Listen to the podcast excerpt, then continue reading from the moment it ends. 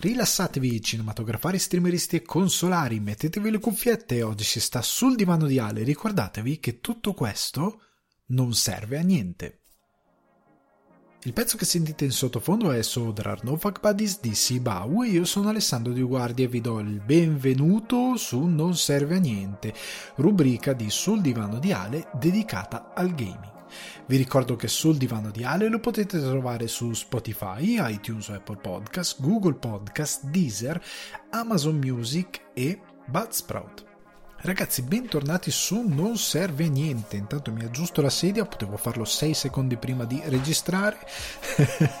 Come andate, ragazzi? Sono molto. Io, io, sono molto stanco, devo dire la verità. Sono carico a pallettoni da un lato, perché vi preannuncio già che questa puntata sarà bella corposa. Probabilmente, siccome giustamente vi avevo detto, no, ragazzi, farò le puntate il mercoledì, magari alcune saranno più asciutte Ovviamente le prime due puntate sono di circa un'ora, 40 minuti, una cosa così, questa secondo me sarà un'ora e mezza di puntata e poi capirete eh, perché, tra poco capirete perché. Eh, nonostante ciò però io sono ciucco di fatica, sono ciucco di fatica perché questo podcast lo sto registrando martedì sera, sono qua le 21.59, in Italia sono le 22.59, lo sto registrando a quest'ora perché in verità lo avevo registrato in anticipo, ma poi mi si è brasato, come si dice termino, termine tecnico scientifico informatico che si usa all'MIT, ad esempio, mi si è brasato il PC. Quindi dopo un aggiornamento Nvidia, questo è quello che è successo, ho riavviato il computer ed è morto. Al che ho dovuto avviare un'indagine perché inizialmente pensavo fosse mi era già successa una cosa analoga, era colpa del, del, sistema operativo che si era danneggiato all'inizio i blue screen mi dicevano ah, sistema operativo corrotto, file mancanti, cose così, quindi ho perso tempo, eh, recupera una pennetta USB, anzi ho un lettore di hard disk esterni, attaccalo al, al portatile che per fortuna ho un portatile con Windows 10 con la licenza, ho detto vai, recupero l'installer online lo installo sul mio computer e mm, più che altro faccio la pennetta di ripristino, ecco più che l'installer, e ripristino il sistema.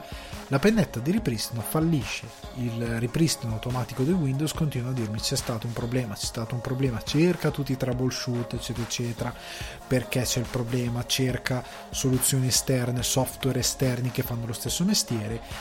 Provo dopo aver trovato il modo di farlo e non parte il boot di sistema collassa prima, allora dico sarà l'hard disk. È un hard disk SSD a stato solido, quello principale che ho, detto sarà quello, sarà quello, deve essere quello, il boot non va.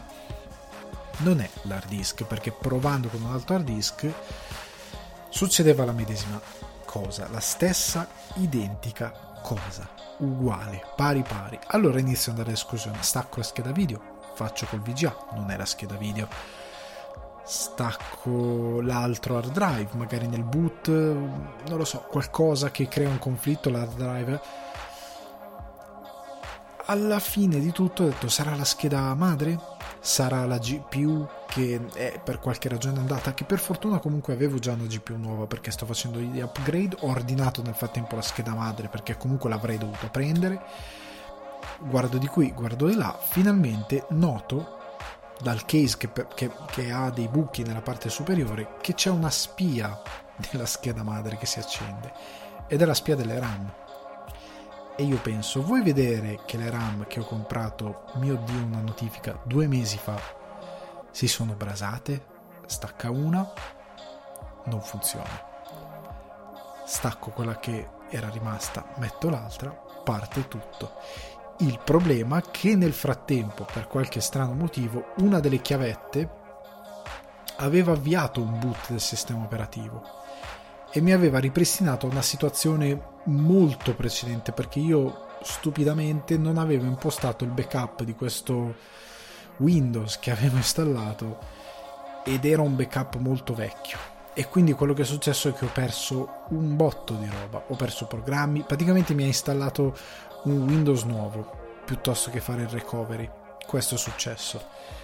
E l'old Windows non sono riuscito a recuperarlo, non sono riuscito a recuperare alcuni programmi e quindi più che altro non è stato un danno grave perché appunto avevo l'alto hard disk dove salvavo i dati, ma alcune cose eh, fatte in quel giorno che giusto giusto quella volta ho salvato su C piuttosto che sull'altra unità dove salvo di solito era lì e si è perso, è andato perduto. E ho dovuto anche recuperare un montaggio che avevo avviato su un progettino che arriverà prossimamente su DaVinci Resolve, ho dovuto rifare un bel po' di lavoro per ripristinare la situazione. Poi i software erano installati, li scarichi di nuovo e li reinstalli, non è un problema, cioè Spotify lo, vai a prendere l'app, la reinstalli, DaVinci Resolve, ho la key perché l'ho comprato, lo ris- si fa al volo quindi però appunto è successa tutto questa situazione ho perso un giorno e mezzo tra una cosa e l'altra perché ovviamente di mezzo c'è cose da fare quindi ho perso veramente tanto tempo. Comunque ora sono tornato in carreggiata è tutto a posto la situazione è rientrata nei ranghi e finalmente posso registrare e posso registrare, riregistrare la puntata cercando di essere un po' più fresco, nonostante sono, ho appena detto che sono un ciuco di fatica, però sarò più fresco perché in verità ho tante idee un po' più chiare. E fo- forse no, forse verrà fuori peggio di quello che avevo fatto, ma nessuno lo saprà mai eccetto io. E quindi non, non saprete mai qual è la puntata migliore. Release the Lost Episode Cut. quindi, comunque, ragazzi, oggi si parla si parte da una domanda che mi avete posto voi, che triggera un, un qualcosa della quale ho sempre approcciato il discorso ehm, marginalmente, ma del quale non ho parlato direttamente. Allora, uno di voi, eh, Dario Tolaro, mi ha scritto in direct su Instagram, Alessandro Underscore Guardi è il mio account principale, tutto minuscolo, nel quale mi segu- potete seguire. Eh, potete trovare gli update del podcast, potete vedere qualche progettino che faccio e potete mandarmi le domande in direct, mi scrive hai frequentato le sale giochi da piccolo? Le sale giochi da piccolo le ho frequentate molto poco. Allora, io sono classe 1987, come ho spiegato altre volte sono nato un po' con il gaming, appunto come vi ho detto, eh, primo PC Amiga 500, eh, mio padre aveva un Amstrad, o addir- Amstrad era quel computer che aveva programmi e videogame su cassette mangianastri, quindi le, i mangianastri da Walkman, ecco, quella roba lì, che ci mettevano una vita a caricare. Eh, ho giocato su IBM, ho, ho, giocato il primo Wolfenstein, l'emozione di giocare il primo Wolfenstein, Mortal Kombat, quindi vengo dagli albori del, dell'informatica più o meno, informatica anni 80 che già ave, si potevano portare a casa, però diciamo eh, di quelli che era l'era personal computer e l'era prime console di, più diffuse, quindi mh, mm, Sega Mega Drive, Super Nintendo, comunque avete capito da dove vengo, vengo da quella situazione lì, ma le sale giochi erano molto diffuse negli anni 80 io sono nato nell'87. Quando sono cresciuto e potevo andare in sala giochi, c'era anche il problema che io vivevo in, ehm, in un paesino della campagna cremasca e di sale giochi ce n'erano praticamente zero nel senso che c'era eh, qualche cabinato nell'oratorio del mio paese, c'era Street Fighter, eh, Puzzle Bubble, se non ricordo anche male, Street Fighter sicuro, Puzzle Bubble c'era, c'era anche addirittura un Meta Slug, mi ricordo che avevano messo, non vorrei dire un falso ricordo, ma una cosa del genere.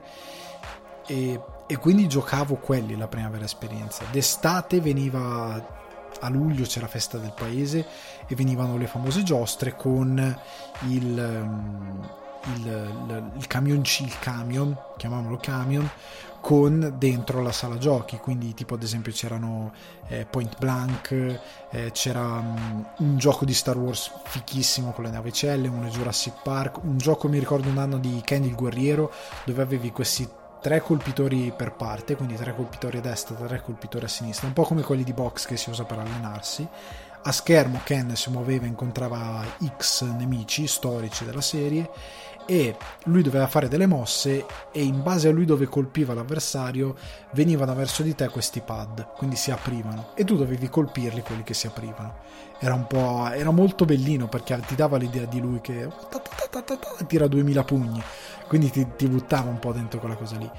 Comunque c'erano tutti questi videogiochi, ehm, molti cooperativi, eh, li, ho, li ho vissuti con i miei amici, eccetera, eccetera però le vere sale giochi erano nei centri abitati più grandi un po' lontani e quando sei bambino più lontani significa un quarto d'ora di macchina, significa quindi prendere un adulto a 8-9 anni, a parte che lo devi sapere che c'è una sala giochi in un determinato punto e quando io ero bambino di ragazzi che amavano i videogiochi che andavano in sala giochi ne avrò conosciuti due, credo.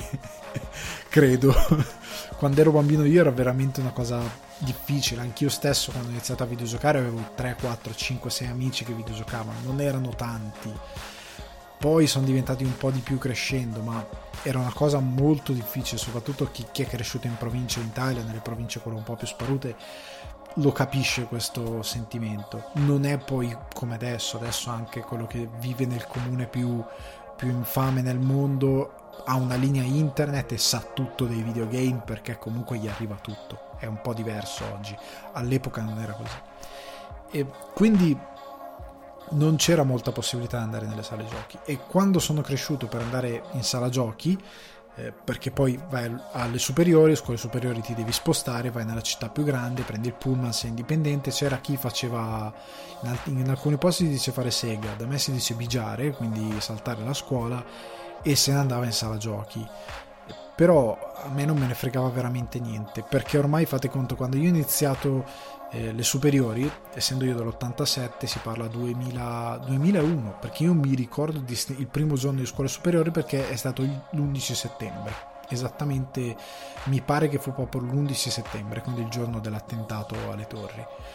E mh, mm, mi ricordo che ormai è appunto 2001 erano un po' finite le sale giochi, cioè nel senso che ormai da diversi anni era, erano stati sdoganati alcuni emulatori come il Neo Geo, il Callus e il Neo Geo ti dava praticamente tutti quei videogame come King of Fighters, Fatal Fury, um, Samurai Showdown, Metal Slug, Bomberman, Aero Fighter, che a me non piaceva granché, però era uno di quelli che, che c'era, ti dava questi giochini qua.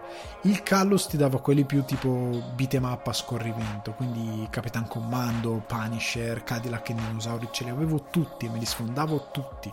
Quello di Punisher e Capitan Commando li ho finiti una quantità di volte devastante. Cadillac e Dinosauri l'ho finito 3-4 volte, ma non era il mio preferito. Punisher e Capitan Commando erano poco belli, cioè mi piacevano proprio e, e quindi li giocavo veramente tanto eh, però appunto più che altro Neo Geo Neo Geo, Metal Slug li ho fatti tutti più e più volte anche con gli amici ehm, Fatal Fury, King of Fighter questi vari picchiaduro li ho finiti un sacco di volte mi piaceva giocarci mi, mi ci divertivo davvero tanto e ormai andare in ehm, andare in sala giochi non aveva proprio alcun senso logico perché hai le cose delle sala giochi a casa, anche Point Blank era uscito per PlayStation. Io avevo un amico che aveva le pistole e Point Blank.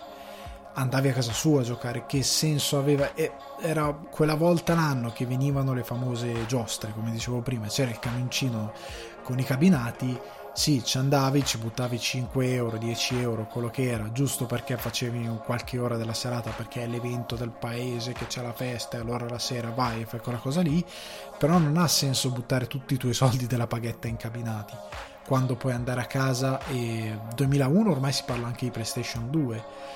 Eh, e che cacchio me ne frega a me della sala cioè era ormai troppo tardi non era, non era più epoca di sala giochi oltre al fatto che io sono stato in Giappone, ho visto le torri Taito, le torri Siga, so, ci sono stato, sono fantascientifiche. Eh, hanno eh, MR, no, eh, Morpg, ecco, chiamiamolo così, o comunque videogame RPG online, multiplayer, con i salvataggi in cloud che tu praticamente torni e riprendi il tuo salvataggio, cioè hanno una roba avanzatissima da questo punto di vista.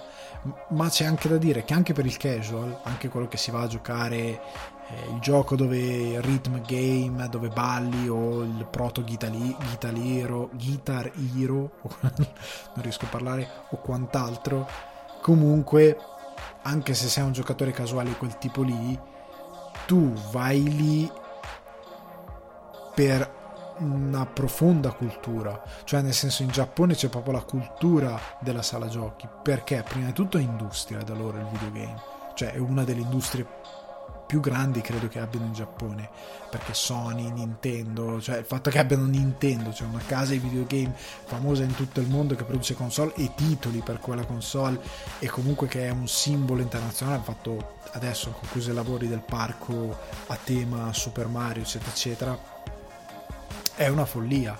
Cioè per loro è industria quindi di cultura. E quindi è, è 10, 20, no, 10 no, il cacchio, 30, 40, 50, 60 anni che hanno questa tradizione, 60 anni esagerato, però siamo nel 2021, almeno, almeno 40 anni di sala giochi ce le hanno tutte, che vanno proprio per cultura ed è una cosa che da loro si fa e anche tanto. Come ancora di più nei, nei, negli Stati Uniti, gli arcade, che ci sono le grosse sale giochi, noi era una cosa che è un po' arrivata. Cioè la vede- eh, faceva parte più o meno della nostra cultura, tanti lo facevano, ma eravamo una sottocultura molto piccola, cioè per mia percezione, per come l'ha vista di uno che in parte ci è cresciuto, eravamo una sottocultura che veniva comunque da altri posti. E noi che siamo un po' per certe cose degli scimmiottatori degli Stati Uniti, guardate anche la musica trap che da noi è arrivata, cioè io guardavo le chart RB su MTV Italia, non MTV estero, quando andavo alle scuole medie avevo già conoscenza di Tupac, 50 Cent, c'era, in Italia c'era Caparezza, che c'è ancora, che è un grandissimo, il migliore, R&B, trap, quella roba qui, c'era da anni, da noi in Italia è iniziato a esplodere negli ultimi 6-10 anni e io la vedevo in televisione che andavo alle scuole medie. E c'era la, la, la la, top RB proprio dedicata alla musica, cioè c'era con i video musicali, cioè c'era proprio una sezione intera dedicata a quel genere musicale. E ora è arrivato adesso. Cioè, quindi noi siamo sempre un sottoprodotto di determinate cose, non un sottoprodotto, ma eh, prendiamo le cose un po' di rimbalzo. E certe cose si sviluppano sempre molto dopo e in quel caso lì per me si era sviluppata molto dopo e poco cioè nonostante fosse un fenomeno grande. Poi a me il presente un po' spaventa perché la gente ri- ricostruisce dei ricordi che non sono veri. Cioè noi siccome soprattutto negli ultimi anni c'è stata questa wave anni 80 siamo fissati che abbiamo vissuto determinate cose, cioè io vedo gente ricordare ah che belle sale giochi e dico ma quando mai? Ma te, te li volevi uccidere quelli che andavano in sala giochi perché per te erano dei secchioni degli sfigati, cosa stai dicendo?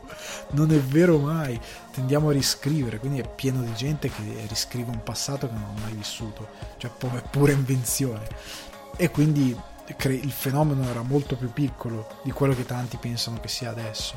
Come poi a volte vedo gente eh, nata nei primi anni 2000, quindi che ora ha circa 21 anni, che dice ah i tempi delle sale giochi, tu dici ma che cacchio ne sai? Nei, nei, quando tu ormai avevi coscienza per andare a sala giochi, in sala gioco quindi anche solo 8-9 anni non esisteva più già, cioè, era già andata via, era una roba veramente veramente rara, come è rara tuttora eh, però sta di fatto che sostanzialmente è un fenomeno che io non ho vissuto un po' per via di dove abitavo e un po' perché sono stato sul confine perché già quando da bambino hai possibilità di giocare a 2000 giochi a casa eh, diventa difficile cioè ma anche i giochi Super Nintendo né? Super Nintendo in quell'epoca primi anni 2000 iniziava ad arrivare anche eh, i vari ZSNES mi pare che si chiamava quindi l'emulatore del Super Nintendo con tutti avevo cataloghi di giochi sconfinati.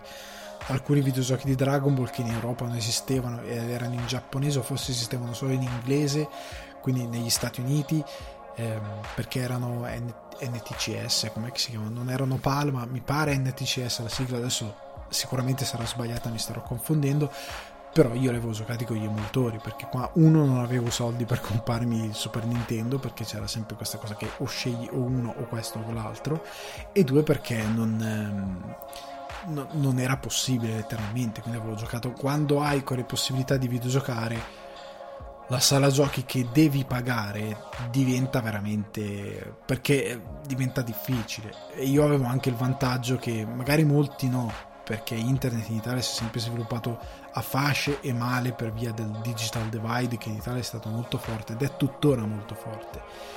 Però sta di fatto che io riuscivo già a, a, macinare internet e quindi scaricare roba in modo piuttosto importante, nonostante avessi 56k, ma la linea c'era, funzionava, era evoluta, quindi si potevano fare determinate cose e in altri posti no, cioè in altre parti d'Italia ancora non era possibile. Non, non si faceva, non era così diffuso, quindi c'era spa, quella spaccatura lì. Quindi eh, ripetendolo per l'ennesima volta, non ho vissuto gran, in modo grandioso le sale giochi. Però parlando di sale giochi, appunto, e di che hanno dato il nome a un genere, ovvero arcade, due cose che si sono influenzate a vicenda, come posso ignorare una cosa che ho sempre voluto fare, che oggi faccio senza paura, nonostante sia succo di fatica, ovvero parlare del titolo che ha eh, Arcade che pur mantenendo la sua fase arcade, la sua fase, la sua natura di arcade, ha evoluto immensamente, ha contribuito in modo folle a evolvere i videogame, ovvero Metal Gear Solid, quindi la Metal Gear saga. Finalmente arrivo a parlare di quella che credo sia la mia saga preferita eh, questo sarà un momento anziano di livello assoluto. Vi premetto, è una cosa molto a braccio, anche se l'ho già fatta, perché in teoria quel podcast è, non verrà mai rilasciato perché si è perso. Però appunto vado molto a braccio, sono ricordi, alcune cose sono fresche perché sai, eh, rigiochi l'HD Collection, eh, ti rivedi alcune run di Sabaku e quindi ti ricordi delle robe, però comunque vado tutto molto a braccio, non ho uno script, non sto leggendo, ricordatevi che se magari scordo delle tante cose è perché appunto sto andando a memoria. Non, non, ho, non ho, davvero un, una sceneggiatura da seguire, ecco. Ed è tanta roba da dire su Metal Gear, è proprio tanta roba e so, è come se fosse una, una piccola eh, un piccolo excursus sulla saga mettendoci i miei ricordi da anziano di livello assoluto e mettendoci quello che secondo me ha portato la saga e ha significato la saga all'interno del videogame. Allora vi premetto una cosa non parlo dei primi due Metal Gear quindi Metal Gear del 1987 che uscì per eh, MSX mi pare che poi fu riportato anche su proprio SNES e Metal Gear Solid 2 eh, che mi pare che in alcuni posti è chiamato Snake Revenge forse Snake Revenge è una sorta di versione patocca di Metal del, del, una sorta di versione sequel patocca di Metal Gear ma il, il sequel ufficiale è Metal Gear 2 Solid Snake del 1990 raga se avete curiosità li trovate su GOG eh, li potete scaricare anche il primo Metal Gear e anche il secondo sono disponibili su GOG da scaricare costano poco. Sono delle chicche. Fanno parte della saga sì relativamente nel senso che è pieno poi di retcon andando avanti rispetto a quei primi due capitoli. Vengono citati in parte all'interno della mitologia di Metal Gear come mito appunto sono alla base di alcune, eh, alcuni collegamenti del racconto ma sostanzialmente sono dei guilty pleasure se vi va di giocarli, cioè sono appunto dell'87 e del 90, stiamo parlando la base del videogame. Comunque, ehm, tra l'altro Metal Gear ispirato, già Kojima come autore viene fuori eh, fin da subito, anzi prima di andare in questa cosa, non parlerò nemmeno di Metal Gear Rising, Portable Ops e Twin Snakes. Twin Snakes perché è il famoso remake eh, per um, GameCube, se non ricordo male, no, Dreamcast. No, sto avendo dei ricordi confusi su questa cosa. Credo Dreamcast, ma non, non è vero, è GameCube, sarà sicuramente GameCube. E, um, Portable Ops non l'ho neanche toccato, l'ho vi- ho visto, è una cosa orribile. E um, non parlerò di Rising eh, perché è uno spin-off totale che non ha nulla a che vedere con... non è canonico, non è canonico quindi non, non ne parlo. Parlo solo di titoli sviluppati da Kojima, solo della saga principale. Twin Snakes lo metto come appendice al primo titolo, poi vi spiego alcune cose. E vado subito con introdurre Metal Gear.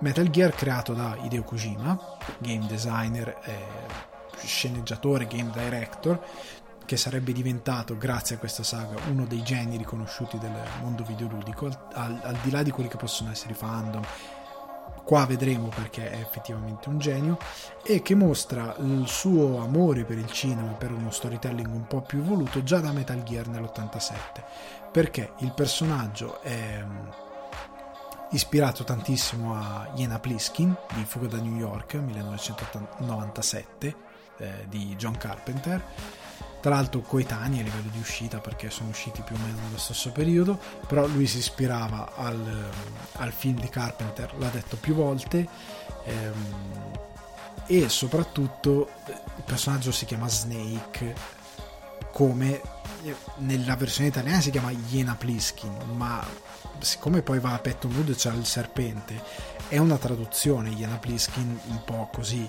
in verità lui nella versione originale si chiama Snake Pliskin che è molto più ganzo come nome di Iena. In italiano all'epoca si traduceva un po' tutto, si adattava un po' tutto, quindi Serpente Pliskin in italiano fa veramente schifo. Serpente? c'è una cosa. c'è il meme del, della saga di Metal Gear. Cioè, fa veramente schifo. Quindi Iena era un po'. era comunque. si assomigliava come concetto il serpente, la iena come animale infame. Quindi ci, ci sta più o meno anche se però hanno un po' significative S Snake era molto più figo. Comunque già Kojima si, si ispira. E per il suo eh, Metal Gear Solid che esce nel 1998 è la prima ehm, il primo capitolo della Metal Gear saga, saga a livello cronologico e che si chiamava Solid appunto perché c'erano le tre dimensioni. Ehm, però sta di fatto che nel 1998 per fare appunto il momento anziano io leggo di questo videogame che doveva uscire e che era incredibile su PlayStation Magazine. Perché all'epoca c'erano appunto le riviste su PlayStation Magazine c'erano tutte le notizie la bibbia dei codici dove ti, ti guardavi i codici per skippare i livelli aumentare le armi quelle cose qui. Ehm, ti leggevi le news le recensioni era, era, tutto molto all'epoca sembrava una roba evoluta però era, era tutto molto secondo me era super primordiale come forma di giornalismo videoludico. Un po' più evolutino dovevi andare su The Gaze Machine, anche se per i miei ricordi di bambino anche The Gaze Machine ogni tanto scazzava. Non era come ehm, non era mai nella vita come PlayStation Magazine. Cioè PlayStation Magazine io mi ricordo che si era arrivati a dei punti dove tutti gli anni FIFA prendeva 100 cioè c'erano delle volte o 90 no, perché si dava 90 su 100 cioè in centesimi. E non era possibile. Cioè mi ricordo una volta litigai con un mio compagno in classe delle scuole superiori che dissi ma questa cosa non ha senso non può prendere tutti gli anni 90 e, cioè esce tutti gli anni e oltre al fatto che era un gioco orribile. Perché FIFA è iniziato a diventare bellino dopo però già quando c'era Winning Eleven e che poi diventò PES era già meglio per tanti versi. Era già un videogame che aveva una sua dignità. FIFA era veramente ridicolo è sempre stato ridicolo non è mai stato bello. E, ehm, è diventato cioè ha avuto qualche gioco qualche uscita discreta però spostandosi verso gli anni 2000 era già bruttino. Già mi pare il 98 il 99 o il 2000, non mi ricordo che FIFA, quando giocavamo con gli amici bisognava mettere il limite al numero di rovesciate che potevi fare per partita, perché su calcio d'angolo battevi il calcio d'angolo, schiacciavi il tasto per la rovesciata era gol, 100%. E quindi le partite finivano a 500.000, 90 miliardi, perché ogni volta che c'era un calcio d'angolo era gol. Non era possibile, cioè era veramente... Oppure potevi fare la Veronica e c'erano cioè a volte prendevi il portiere, infatti facevi tutto il campo a fare la Veronica e tu dicevi ma perché questa roba qui prende 90 su 100? Non è possibile, è una roba ignobile. E FIFA però le, le, riviste erano quelle, PlayStation Magazine all'epoca era una sorta di Bibbia, poi ti davano il CD con le demo, quindi potevi provare i videogiochi che stavano uscendo e decidere cos'era bello comprare o meno.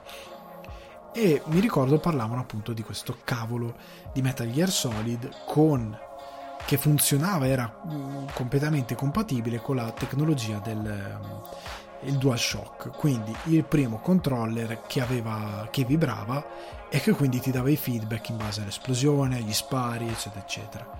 E io mi ricordo che misi i miei soldini da parte e costrinsi mio padre a portarmi all'Ipercop, perché era l'unico posto dove si poteva comprare effettivamente un videogame dalle mie parti, quindi prendere, fare 15 minuti, 20 minuti di macchina per andare da, dal posto dove stavamo noi a Crema, perché all'epoca avevano aperto, gli adulti dicevano così, ah è come i supermercati americani perché c'era il supermercato attorno ai negozi, dentro il centro, era una sorta proprio centro commerciale che era una cosa nuovissima all'epoca, e, um, parla del 98, eh.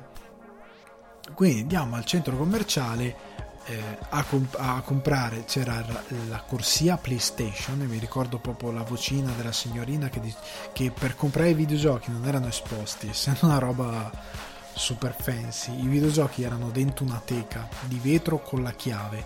Se ne volevi comprare uno, come se volevi comprare un, come lo chiamavano allora, un manettino, noi da bambini dicevamo comprare un manettino, che era il joypad, che era il nome del joypad, era il manettino, dovevi chiamare un tipo della, della coppia e dire scusa, voglio prendere quelle due cose e allora la signorina chiamava un addetto del reparto giocattoli atteso in corsia PlayStation, un addetto del reparto giocattoli atteso in corsia PlayStation. Io quando andavo al supermercato questo annuncio c'era sempre a palla, cioè sempre sto addetto del reparto giocattoli aveva una vita orribile perché passava 8 ore, 9 ore al giorno tutto il tempo ad aprire sta cacchio di teca a prendere la roba per la gente. Esponila, esponila porca miseria. Però all'epoca forse non c'erano neanche così per il taccheggio, non mi ricordo perché erano chiusi dentro le teche di vetro, ma sta di fatto che funzionava così. E quindi andiamo lì e prendiamo Metal Gear Solid e il DualShock. Tra l'altro io mi ricordo che ne presi uno trasparente, cioè la scocca del, del joypad era trasparente, quindi vedevo dentro eh, nei due lati del joypad le due mh, cose diciamo che giravano quando parte, che facevano vibrare il controller. Ok? Ed era una roba quindi per me il paradiso ed era il paradiso anche perché Metal Gear Solid, come di buona abitudine di Kojima, era 100% compatibile con questa tecnologia. Lui, Kojima, ha sempre sfruttato le nuove tecnologie che dà ai videogame con i suoi videogiochi, come sarà poi, lo si dirà dopo, per Metal Gear Solid 2 con eh, i tasti analogici, non le levette analogiche, i tasti analogici e ehm, quindi sostanzialmente sfruttava questa tecnologia e la sfruttava bene perché altri videogiochi qualsiasi cosa succedesse il joypad vibrava a palla. Metal Gear Solid era bilanciato cioè se prendevi un, un, colpo vibrava pochetto, se sparavi con la pistola vibrava un pochettino, se c'era una cazzi con 2000 esplosioni, tipo quando cade la IND che esplode, lì vibrava a palla, proprio te, lo mettevi per terra e il joypad camminava, cioè era, quella, era veramente sfruttato in modo intelligente ed era una roba mai vista prima. Cioè nel 98 fate conto che io sì avevo la PlayStation, avevo giocato i vari Crash Bandicoot e quant'altro. Sì, c'era Half-Life, eh, c'era stata eh, c'era tanta roba, avevo sotto diciamo la mia cintura virtuale un sacco di videogame. Ma trovarsi davanti un videogame che parte con una cutscene che io l'unica cutscene che avevo visto erano quelle robe in Tomb Raider con 6 eh, secondi di, di introduzione con loro che non parlano oppure quei piccoli filmatini Resident Evil con la grafica in game, però era roba super ingenua, cioè non, non c'era una ricerca tecnologica o comunque di narrazione alta.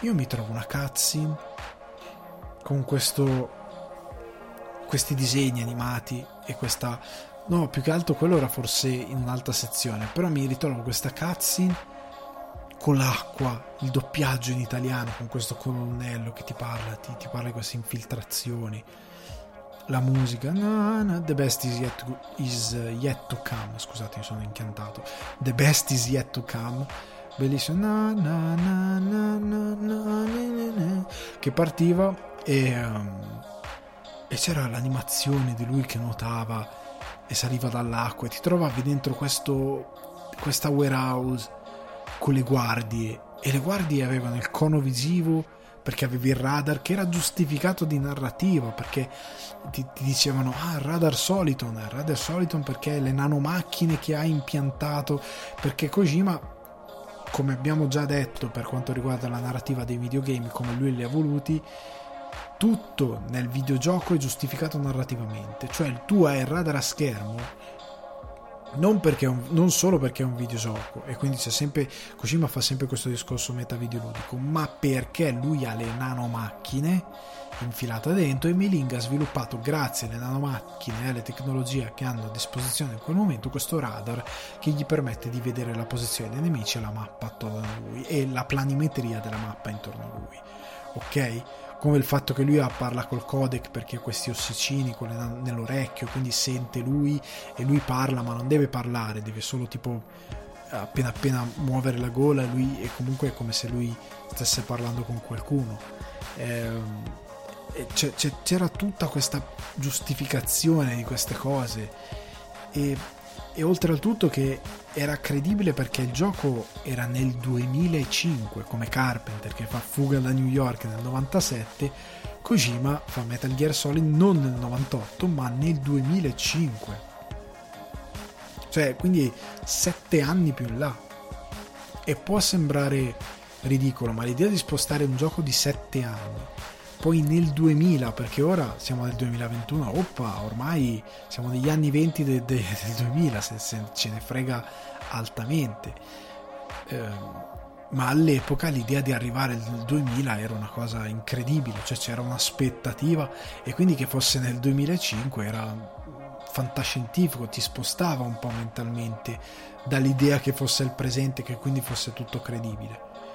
E tu ti trovavi in questa situazione con loro che ti davano delle spiegazioni su quello che dovevi fare, trattandoti come il soldato, quindi Solid Snake, che era infiltrato in questa base, ma dandoti delle informazioni come se tu fossi il giocatore.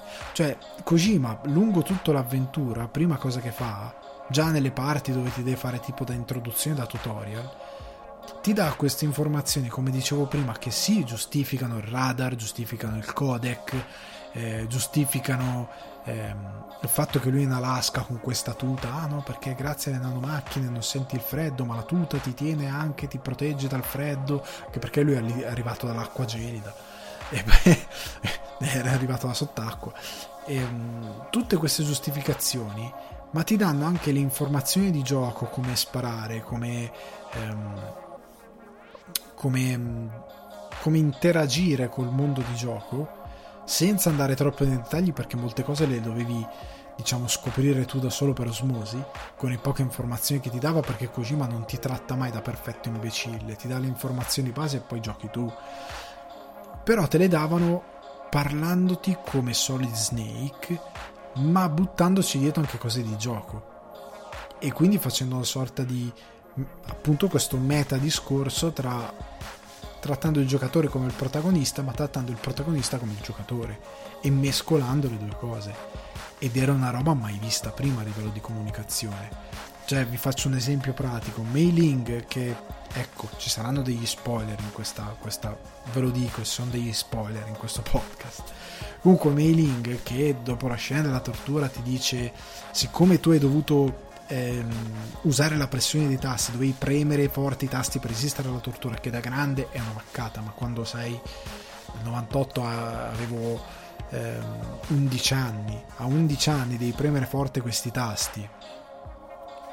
Cavolo, ti fa male il braccio e tu dei resisti e Link ti dice ah quello che posso fare è darti un po' di perché Snake si lamenta metti, darti un po' di sollievo. Metti il controller sul braccio lo farò vibrare e faceva vibrare il controller.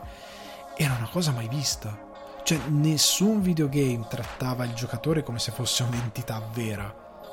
Ok? O ti ignoravano perché l'idea anche del tutorial era abbastanza aleatoria non c'era sempre anche perché i giochi non erano così complessi. E, e, due, e due non era proprio prevista l'idea di eh, coinvolgerti anche con la, con la narrativa, cioè l'idea che mette il controllo sul braccio, cioè l'idea di rompere un po' la quarta parete e di parlarti attraverso il protagonista e poi fare finta di niente. Perché non è che Snake dice oh, quale controller? No, metti il controller, cioè per loro era a posto così, era un, una, intromissione di pochi secondi e poi loro continuavano per la loro strada ed era magnifico, cioè era una cosa senza senso, oltre al fatto che poi ti trovavi in questa base, c'erano le pozze d'acqua riflettenti. Tu ci camminavi sopra, sentiva il rumore dei passi e la guardia si era abbastanza vicina e diceva, eh, cos'è stato? Sembrava qualcuno e veniva a controllare. Le routine della IA erano molto semplici, ma all'epoca non erano semplici per noi. Cioè, ora se uscisse un gioco così diresti cavolo, è veramente retro. Ma nel 98, dove l'intelligenza artificiale dei nemici non non ci arrivava mai a questo, cioè il nemico se ti vedeva ti attaccava da, da, da, miglia di distanza e basta, cioè non c'era una logica, ti attacca per uccidere e basta. Non, non, già i videogame con pattern dovevi andare nei platform, quelli super complessi che però sarebbero dovuti ancora arrivare, o dovevi andare negli RPG, cioè non c'erano degli arcade così complessi, oltre al fatto l'idea dello stealth game, cioè una roba un po' di Kojima, che l'ha introdotta così bene. Quindi il, il soldato che reagisce a tu che cammini nella pozza di fango e sente il rumore, o il fatto di poter fare della tattica e quindi bussare su una superficie e il soldato che aveva questo punto interrogativo e veniva a controllare. Cosa è stato? Sembrava qualcuno e andava a controllare. Il fatto di poter dinamicamente lottare con loro strozzarli prenderli eh, spezzarli il collo o semplicemente stordirli eh, fargli una presa e libertà, eh, ribaltarli eh, quindi volevi, potevi anche solo stordirli e non ucciderli c'era anche questa cosa. Se li stordivi gli venivano le stelline e le stelline avevano un tempo e diminuivano, poi loro si svegliavano. Eh, l'idea che eh, sulla neve, quando poi arrivavi fuori, prendevi, oltre al fatto di questa cosa che c'erano i titoli di testa, i primi titoli di testa con i, i vari collaboratori principali di Kojima e di Konami, che apparivano a schermo mentre tu ti muovevi nel warehouse e dovevi aspettare l'ascensore che veniva giù, poi arrivava giù l'ascensore, entravi e c'era questa introduzione con lui che si toglieva la maschera, questa introduzione Metal Gear Solid col, col titolo che appariva a schermo tu dicevi ma che cosa sto giocando? Cioè io mi ricordo ragazzi, io non, io non so che faccia avessi, ma probabilmente ero lì con la mascella slogata perché era una cosa lo ripeterò, e scusate se sono ripetitivo, ma era veramente impensabile. Cioè, oggi che i, i videogame abbiano queste ambizioni, ok, non tutti lo fanno bene, ma ce le hanno. Nel 98 era inesistente. Cioè, fate conto che anche a livello di narrativa, per arrivare a un gioco che avesse una narrativa un po' più complessa e adulta soprattutto che parlasse in modi creativi al videogiocatore, bisogna aspettare Remedy con Max Payne di qualche tempo dopo credo 2001 Max Payne, ora non mi ricordo bene, però bisogna aspettare quel momento. C'è, c'è stato qualche altro gioco, perché di lì poi uscì, dopo Metal Gear uscì Splinter Cell, qualcuno ci provò, ma non erano così evoluti, non erano a, su questo livello, men che meno di narrativa, cutscene, movimenti di macchina, perché era anche questo, movimenti di macchina, ritmo di montaggio, eh, uso delle musiche, doppiaggio all'epoca sembrava fatto benissimo. Col senno di poi sappiamo che Campbell è doppiato male. Il doppiatore di Otacon in alcune scene fa schifo. La doppiatrice di Sniper Wolf sentita adesso mi fa morire da ridere perché in alcuni casi proprio no. Eh, il doppiatore di Snake è bravissimo. Il doppiatore di Snake è bravissimo sempre in tutto il gioco. Gli altri deficitano. Alcuni sono bru- brutti purtroppo e alcuni deficitano veramente tanto. Mai quanto l'infame Half-Life 2 Half-Life 2 se ne parlerà eh, qualche volta, mai così male, però era eh, all'epoca comunque che non ti rendevi conto di determinate cose, comunque al, conne- al colonnello gli credevi, cioè per te il colonnello era doppiato bene a 11 anni, cioè non stai lì a vedere. Se, se poi qualcuno dice che a 11 anni badava all'inflessione del doppiato non è vero cioè è palesemente una bugia. Non è vero non è vero mai nella vita non sei così avanti a 11 anni ma neanche adesso cioè l'inflessione del doppiato no. A meno che non te lo insegni a qualcuno che lo senti dire a qualcun altro lo, lo dici anche tu per essere ganzo però non ci arrivi a fare quei ragionamenti di 11 anni. Soprattutto in un'epoca in cui torniamo al 98, no, non era così comune un doppiaggio di questo livello. Qua erano pagine, pagine, pagine di sceneggiatura complesse e probabilmente loro non avevano neanche le cazze in davanti, cioè le doppiavano così. eh, sarà di doppiaggio senza niente perché il videogame purtroppo ha anche questo problema sta di fatto che era incredibile era veramente una roba mai vista in assoluto e appunto dicevo il fatto che loro poi quando arrivi sopra e ti si apre Shadow Moses e ti si vede eh, quella cutscene che ti fa vedere tutte le guardie, le guardie che seguono, cioè l'idea che una guardia vedesse le impronte nella neve e allora cosa sono queste impronte? C'era proprio la linea di dialogo apposta, era anche per eh, che cosa sono queste impronte? E iniziavo a seguirle e poi se andavano avanti, eh, eh, e tu lo potevi, fa- lo potevi rincoglionire quel povero Cristo lì. lui ti poteva seguire in eterno per queste impronte. E ovviamente sulla neve con le impronte ci, ci si è disegnato qualsiasi cosa perché era figo che lui lasciasse le impronte sulla neve. Cioè non esisteva anche quel tipo di interazione lì. Eh, non, non, non, era pervenuta. Eh, il fatto di avere le chaff per disabilitare le telecamere ehm, le, le, stun granate per appunto stannare gli avversari, SOCOM, eh, armi, mitragliori, co- mitragliori, mitragliatori con i proiettili traccianti, tu vedevi la scia del, tra- del proiettile tracciante come nell'area, cioè come esistono nella realtà i mitragliatori con i proiettili traccianti. Eh, era il C4 era un livello di, di, arcade perché di base i Metal Gear Solid tutti dal Metal Gear Solid del 98 a The Phantom Pain di base sono dei videogame arcade non cercano la simulazione di determinate cose. Di base sono arcade e totalmente action. Poi hanno meccaniche stealth che evolvono in un modo diverso piuttosto che un altro e hanno co- tutti in comune l'idea di prendersi sul serio per la trama, ma, non, cioè, ma fino ad un certo punto, cioè scherzano anche su una, alcune cose, quindi non si prendono sempre sul serio al 100% e poi vedremo come.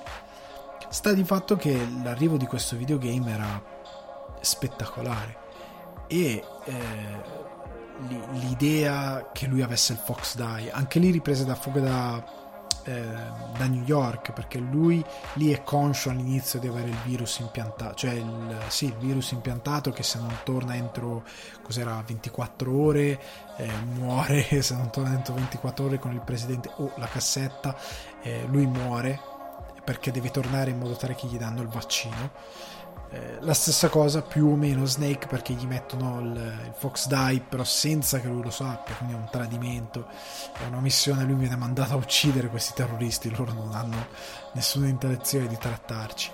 Trama anche se non credo di doverla dire è la storia di eh, questo soldato appunto Solid Snake che viene mandato in questa Shadow Moses questa isola in Alaska dove un gruppo di terroristi ha preso, ha preso controllo di questa base di missili di stoccaggio di missili nucleari dove è costruito il Metal Gear X questa nuova arma questa sorta di mecha che può lanciare bombe nucleari da qualsiasi punto del pianeta e non può essere sostanzialmente fermato e loro vogliono soldi più il DNA, il corpo, mi pare addirittura, di Big Boss, questo soldato leggendario.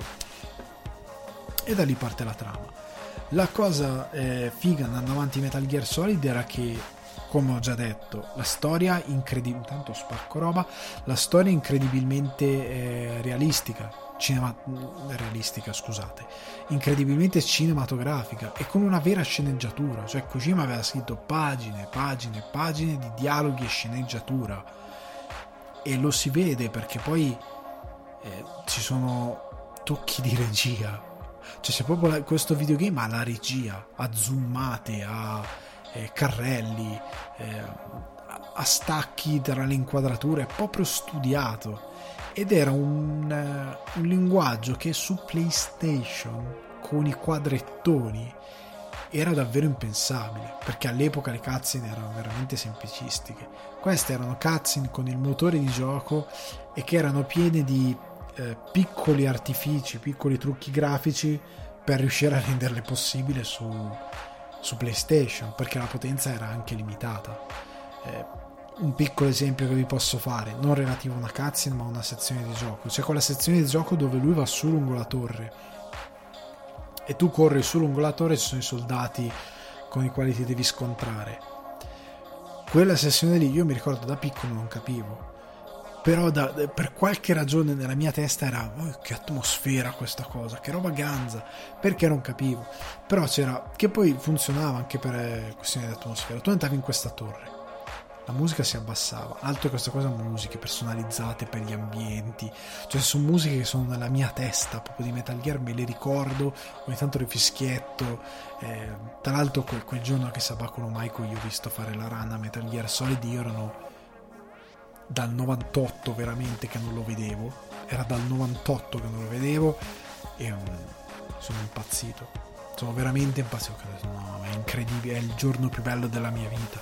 Perché se può sembrare una stupidata, però una roba co- così potente con la quale ci sei cresciuto ti, ti, ti fa qualcosa.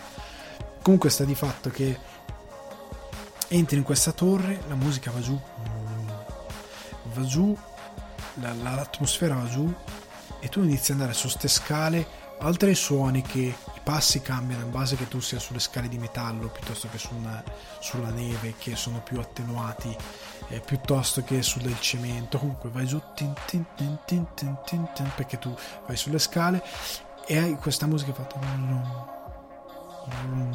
che si abbassa e ti, ti dà questo senso di dove cacchio cosa sta per succedere. E hai questa cornice attorno allo schermo nera che si focalizza sempre di più su Snake. E tu non sai perché. Però poi la spiegazione è che siccome tu la torre te la fai tutta e senza caricamenti nel mezzo perché Kojima aveva capito già all'epoca che troppi caricamenti soprattutto se hai ambizione di raccontare una storia che sia credibile, che abbia un ritmo, che, ab- che sia densa e che tenga il giocatore lì non possa avere troppi e continui caricamenti e stacchi. Anche i caricamenti comunque Metal Gear erano veloci, eh. Prendevi l'ascensore, il caricamento era mentre tu eri nell'ascensore, cioè erano piuttosto veloci i caricamenti. Non erano, non erano invasivi come Resident Evil, oddio, era del 96. Però anche se avevano trovato l'espediente delle porte, però anche lì ecco l'espediente delle porte perché si era capito l'importanza di tenere lì il giocatore mentre ora come ora se ne fottono cioè la schermata di caricamento e te la freghi così. Comunque Metal Gear Kojima aveva capito l'importanza di tenerti lì e quindi questa cornice che ti toglieva porzioni di schermo era perché così la PlayStation doveva usare meno potenza cioè era spremuta al limite però aveva meno schermo da renderizzare e meno potenza di calcolo da utilizzare in modo tale da rendere possibile l'idea che lui continuasse a salire su, su sta scala infinita, su sta torre infinita che andava fino in cima sul tetto. Se capite il trucchetto? Io ti, ti taglio lo schermo, te lo chiudo sempre di più con questo quadrante in modo tale che la PlayStation non debba caricare roba che in verità non può caricare in tempo reale perché è troppa informazione, troppi dati, ci vuole troppa potenza. Ok? Era questo il trucco. E comunque, nonostante questi piccoli limiti, qualche cutscene con de- degli artifici per, renderle, per le, renderle possibili, era tutto incredibilmente avveniristico. Cioè, io che venivo da PC e che avevo le varie Voodoo 1, Voodoo 2 e tutta questa tecnologia incredibile che alla fine veniva impiegata per dei titoli che non erano così sorprendenti come era questo Metal Gear Solid che per molti anni è rimasto un videogame che io ho detto cavolo ma questo videogame è insuperabile cioè su PC c'è stato un periodo che smisi di giocare a PC perché eh, Metal Gear era, era troppo meglio, detto malissimo, detto in un italiano inesistente, di qualsiasi altro titolo che ci fosse su PC. Cioè, io mi ricordo che eh, ho rigiocato Metal Gear il primo non lo so, c'è stato un periodo che ogni maledetta domenica l'ho rigiocato. Cioè è stato uno di quei titoli che finché non è uscito il sequel l'ho rigiocato. Ma l'ho rigiocato per mesi ossessivamente perché era divertente. Cioè non è che lo rigiocavo perché non avevo altri videogiochi, avevo altri videogiochi, li giocavo. Ma Metal Gear era proprio divertente. Cioè la domenica mattina io mi svegliavo presto solo per giocare e finire Metal Gear Solid. Prima di pranzo o comunque prima di pranzo non ce la facevo perché non mi svegliavo così presto ehm, però iniziavo la partita arrivavo più o meno a metà dopo pranzo lo finivo. Perché era divertente mi piaceva proprio ed era veramente bello da giocare. Sta di fatto che ehm, questo, tutta questa tecnologia era messa al servizio di appunto questa sceneggiatura, questa trama molto evoluta e soprattutto a tutte quelle meccaniche di eh, gameplay di incredibilmente evolute. Alcune ve le ho già descritte, altre dinamiche di gameplay vi posso dire le boss fight. Cioè nel momento in cui tu arrivi in una boss fight e parliamo di Psychomantis o Psychomantis ehm, il telecineta, come dice Naomi, eh, che praticamente può leggerti nel pensiero. E può leggerti nel pensiero perché legge gli input dei tuoi comandi, ma soprattutto legge i salvataggi e i progressi di gioco che hai sulla memory card. E quindi se hai evitato le trappole ti dice ah, stai attento alle trappole, sei molto attento alle trappole, ti dice questa cosa qui oppure se sei caduto non sei molto attento alle trappole, ma al di là di quello ti legge proprio i, i, i salvataggi di altri giochi sulla memory card, perché mi ricordo che proprio ti leggeva, se tu avevi eh, salvataggi di altri videogame ti, ti, ti diceva ah, giochi, cioè era proprio a quel livello lì di meraviglia, ok? E che tu fossi costretto a staccare il controller e che ci fosse un dialogo codec sempre per arrivare a quei ehm, a quella comunicazione meta videoludica dove a un certo punto il colonnello Campbell ti chiamava e ti diceva Snake prova a cambiare porta del controller perché tu non riuscivi a sparargli perché lui sapeva sempre dove sparavi. Prova a cambiare porta del controller e tu cambiavi porta del controller e lui ah perché dov'è la tua mente? diceva dov'è la tua mente? perché tu non, non riusciva più a leggere i tuoi input di comandi. Ed era incredibile come Kojima aveva capito che quella poteva essere potenzialmente una meccanica game breaking. E quindi cosa succedeva? Metti caso che tu non hai una seconda porta funzionante perché si è rotta. Per un motivo X ti si è rotta la seconda porta del controller. Puoi sparare alle teste ai busti che Psychomantis ha, Psychomantis ha nella sua stanza, nel suo ufficio Così lui si triggera e gli puoi fare danno sostanzialmente. Oltre al fatto che lui ti spegneva il televisore. Cioè, io mi ricordo che quando parte, partì la, la boss fight, sono lì, questo non riesco a sparare. A un certo punto lui dice blackout e vedo lo schermo nero e la scritta verde in alto a destra che dice Ideo, che di solito sarebbe stata video, e qua Ideo Kojima, sempre che non si prende sul serio, eccetera, eccetera. Ideo. E io, no, è crashato. Eh, all'epoca mi si, è rotta la PlayStation. Perché non capivo, perché quella era la schermata, non mi ero reso conto di Ideo. Ho detto, ma è in giapponese, cioè da bambino pensi queste cose. In verità era video perché quando tu collegavi la SCART, mi pare, al televisore e c'era qualcosa che non andava, ti veniva questa scherma, eh, questa scherma, questa schermata quando tu andavi a cambiare la, la source, quindi la, da, da, dove andavi a leggere i dati, ti spostavi sulla SCART e diceva video, mi pare una cosa così e lui aveva fatto quella cosa qui, quindi ti spegneva il televisore, anche se non era vero perché era il videogame. Però te sembrava che lui ti avesse spento, che Psicomantis o Psychomantis, dove un po' era Psicomantis, ok, facciamo così, ti avesse spento il televisore. Ed era una roba incredibile. La stessa cosa tutte le altre boss fight, la boss fight con... Eh, eh, Grey Fox che dovevi combattere a mani nude perché lui evitava gli altri colpi, oltre al fatto che potevi spaccare l'ufficio, esplodevano eh, pezzi di vetro, eh, sparavi ai fogli, sp- saltavano in aria i fogli quando calciavi di fianco ai fogli. Era... Ah, le due boss fight con Sniper Wolf che sono molto belle, quella con Revolver Ocelot, eh, fatte oggi certo sono ridicole perché abbiamo un'alta concezione di un videogame molto più evoluto. All'epoca erano incredibilmente geniali, cioè erano proprio divertenti da fare e ti mettevano alla prova. Ok, erano molto divertenti. E um, il videogame era tutto così, era pieno di queste idee di gameplay, era eh, poi appunto ripeto, non si prendeva sul serio, cioè l'idea che Solid Snake si può nascondere dentro le scatole di cartone che sono item de- che dentro la mappa che collezioni che tu cammini con i piedini che escono e Snake che va è follia come tu ti puoi mettere con la scatola di cartone dentro il, il, il camion e vieni trasportato mi pare nell'altra sezione di Shadow Moses. E che questa cosa c'è un po' in tutti i Metal Gear che ritorna. Ehm, l'idea che tu puoi eh, sì, dall'eliporto mi pare che tu poi se ti metti con la scatola ti portano da un'altra parte o puoi tornare all'eliporto mettendoti... è una cosa così, adesso non mi ricordo. Eh, comunque sta di fatto che non si prendeva sul serio, era divertente. Eh, il fatto che tu potessi vedere era pieno di easter egg il fatto che tu potessi trovare Meryl in mutande quando tu la dovevi andare a cercare e lei sculettava perché aveva rubato la tuta a Johnny che tanto trovavi a culo di fuori nudo con la, con la censura fuori dalla cella sempre perché non si prende sul serio e poi tu andavi a cercare Meryl e c'era Otacon che ti diceva eh no ma sculetta e allora tu andavi nella stanza dove c'erano i soldati di guardia e c'era il soldato che era Meryl che sculettava e quando lei ti vedeva andava in allerta e correva in bagno. Se tu le correvi subito dietro, evitando ovviamente di essere sgamato dalle guardie, la trovavi in mutande, oppure lei aveva fatto in tempo a rivestirsi. Era pieno di quelle robe qui, era pieno del soldato, andavi nel bagno degli uomini che pisciava e c'era il fumo che veniva fuori perché faceva freddo.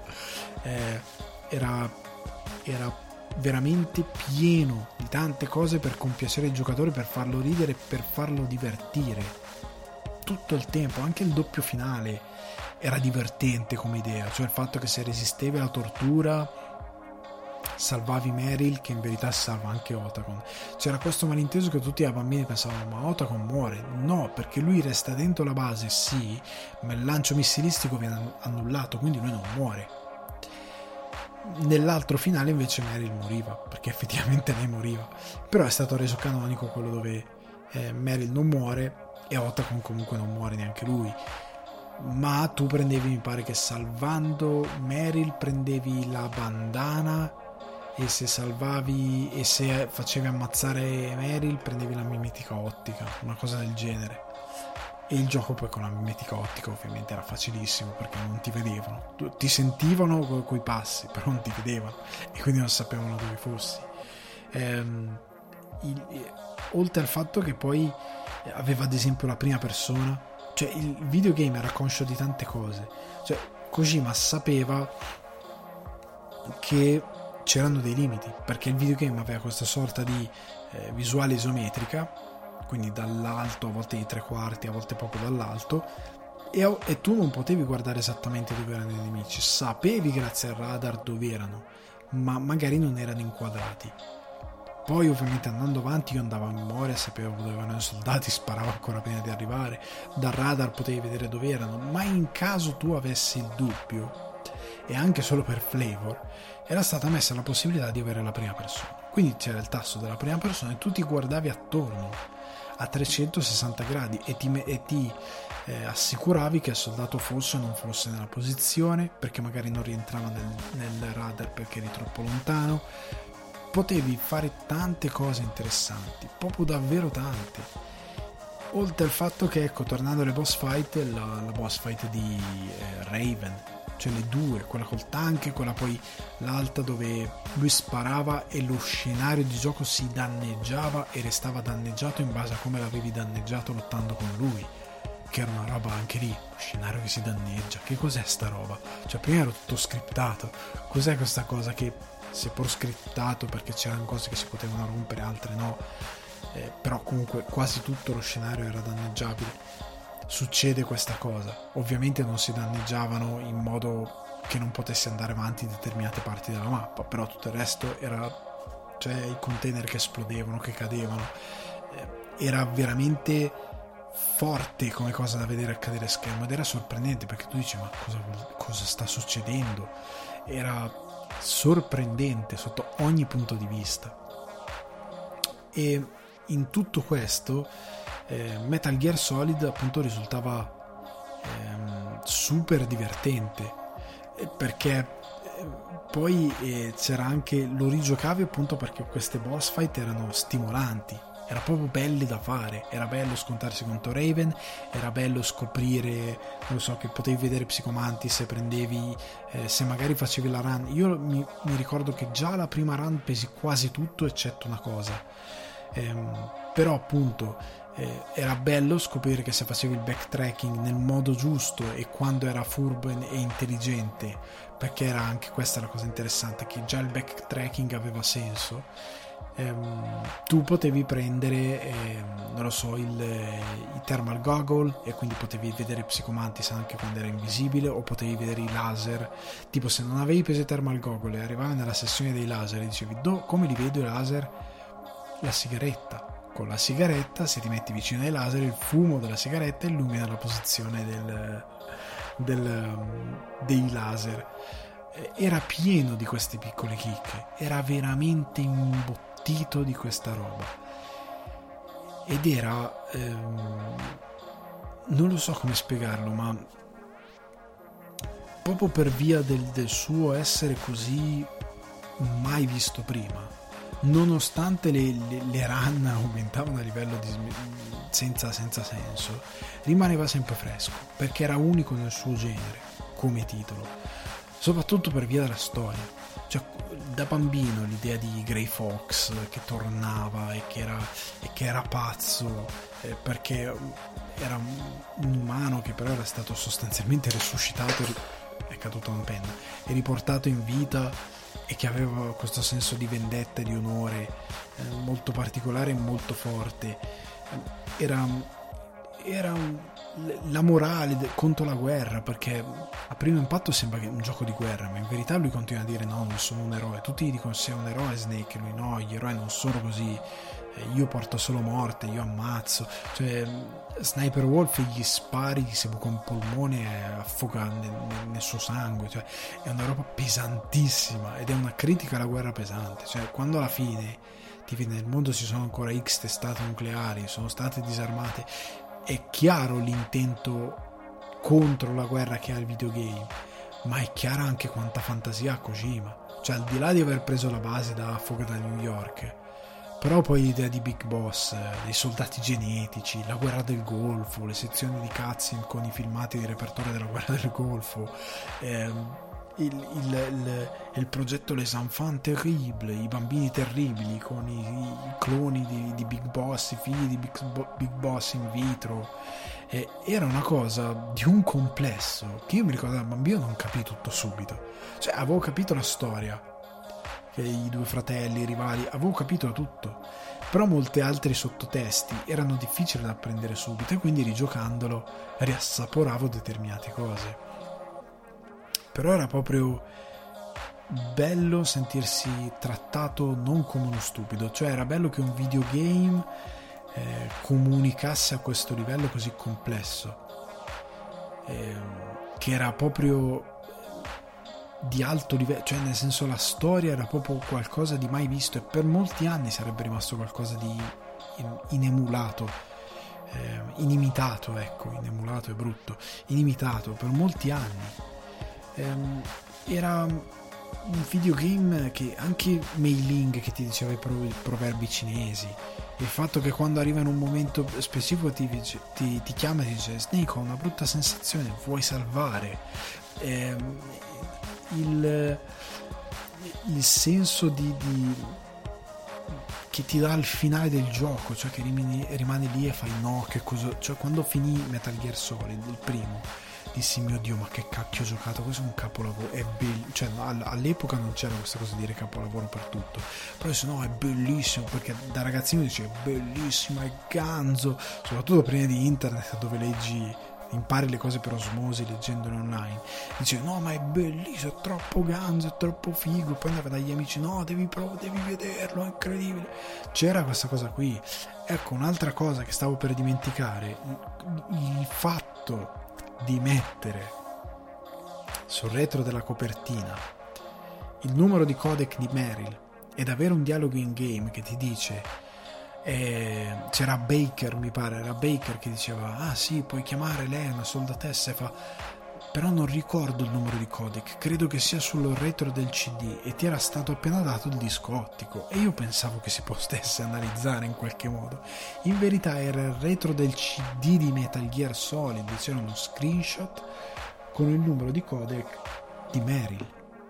Ed era una roba che tu dicevi, ma, ma veramente state facendo questa cosa? Cioè seriamente siamo arrivati a questo punto di, di di follia e di comunicazione, sempre per quel discorso di comunicazione metavideoludica. E Metal Gear Solid, quindi concludendo, perché siamo al primo, è stato un, uh, un videogame incredibile. È stato forse la scoperta videoludica più sorprendente della mia vita videoludica. E ve lo ripeto, non è perché io non giocassi niente. Cioè, onestamente, se io non avessi giocato altro prima di quello, ho detto sì, è stata una scoperta, aveva tutte queste cose, ma eh, non avevo giocato altro. No, io erano anni che videogiocavo. Cioè, ero già un videogiocatore nel 98, a 11 anni, era già almeno eh, da quando ero proprio piccino, che avevo 8-9 anni, anche forse 7 anni, che videogiocavo già con i computer che videogiocavo col Sega Mega Drive, col Sega Master System, con lo SNES a casa di amici, eh, cioè, avevo già Duke Nukem, Duke Nukem, Quake, Doom, i vari Doom, Wolfstein, eh, avevo già Tomb Raider, avevo già provato moltissime esperienze videoludiche piuttosto vari- variegate, ma nulla era di questo livello. Nulla, nulla, assolutamente nulla arrivava a Metal Gear Solid dopo il 98 ora per gli altri sarà un po' più eh, accorpativo e, e, veloce credo. Poi minimo adesso arriviamo a due ore podcast però nel senso quando poi nel, nel 2001 come vi dicevo prima arriva Metal Gear Solid 2 Sons of Liberty eh, c'è la, la, la seconda parte della follia. Perché? Dico questo perché nel 2001 io ero hypato per questo Metal Gear Solid 2, cioè lo aspettavo come un messia. Tra l'altro 98, 99, 2000, 2001, cioè uscito tre anni dopo. Per un bambino tre anni sono una vita, nel senso che quando sei bambino non, non eh, cioè, arriva tra tre anni, è una roba incredibile, tre anni è il futuro, the future. Siamo a momenti nel 2005 di Solid Snake, cioè tu viaggi veramente tanto. Eh, ora è un po' diverso, però sta di fatto che Ehm, nonostante questa mia percezione, arrivato il 2001 era tutto diverso. Siamo ancora all'epoca PlayStation, eh, riviste di PlayStation, anche se io non ne compravo tante, anche se ormai erano arrivate a PlayStation 2 Magazine, quella roba qui, e si erano evolute, anche se non le compravo con così tanta mm, assiduità perché era un po' scemata la cosa, aveva iniziato ad arrivare internet, ma fate conto che l'avanguardia di internet, cioè quando nel 2002, quindi l'anno dopo, questo me la sono segnata, arriva Game Trailers, cioè Game Trailers era questo sito che appunto distribuiva i trailer dei videogiochi, eh, qualche mm, gameplay d'anteprima, ma era roba più trailer di videogiochi che gameplay, ma soprattutto le recensioni in video dei videogame con tanto di voto. Era una cosa super nuova perché fate conto che poi eh, si trasmetteva anche roba delle tre. Fate conto che poi YouTube è arrivato nel 2005, quindi nel, non quello di Metal Gear, ma nel 2005 nostro reale. Ed erano gattini, gattini e gente che iniziava a fare i primi video. E i videogame su YouTube sono arrivati molto dopo, tant'è che Game Trailers ha iniziato ad avere problemi qualche anno, un po' di anni dopo la creazione di YouTube, perché a quel punto che senso ha andare su Game Trailers? Vai su YouTube. Cioè anche per chi distribuisce videogiochi. Ma tornando indietro al 2001, che ancora tutta questa roba non c'era, il trailer del videogioco come lo vedevi? Lo vedevi che mm, una di queste riviste, credo PlayStation Magazine, rilasciò un numero speciale della rivista che io comprai perché aveva eh, la VHS di Metal Gear Solid 2 con dentro il trailer e qualche specialino. Più il trailer era veramente solo per il trailer questa cosa dove potevi vedere in anteprima che cos'era il gioco con il trailer preparato da Kojima e da Konami. E io mi ricordo appunto lo comprai. Mi ricordo tra l'altro quel giorno che ero a casa a vedere una puntata di Dragon Ball. Mi sa che era una non so se era una prima o una replica o se io avevo le cassette, non mi ricordo cos'era, però stavo vedendo la puntata di Dragon Ball, forse dove muore Krillin, quella di, di su una Mac. Non mi ricordo, non ne sono davvero sicuro, però comunque stavo guardando Dragon Ball, finisce Dragon Ball, mollo tutto, butto sta cassetta e mi vedo questo trailer, che credo sia ancora online su YouTube, sono andato a cercare. E oltre all'enorme miglioramento grafico. Fate anche conto questa cosa, che PlayStation 2 fu una botta enorme a livello di mercato perché era più performante dei PC, nel senso che l'hardware che avevano messo insieme mo- garantiva delle, delle, delle possibilità di sviluppo videoludico molto più ampie di quella del PC.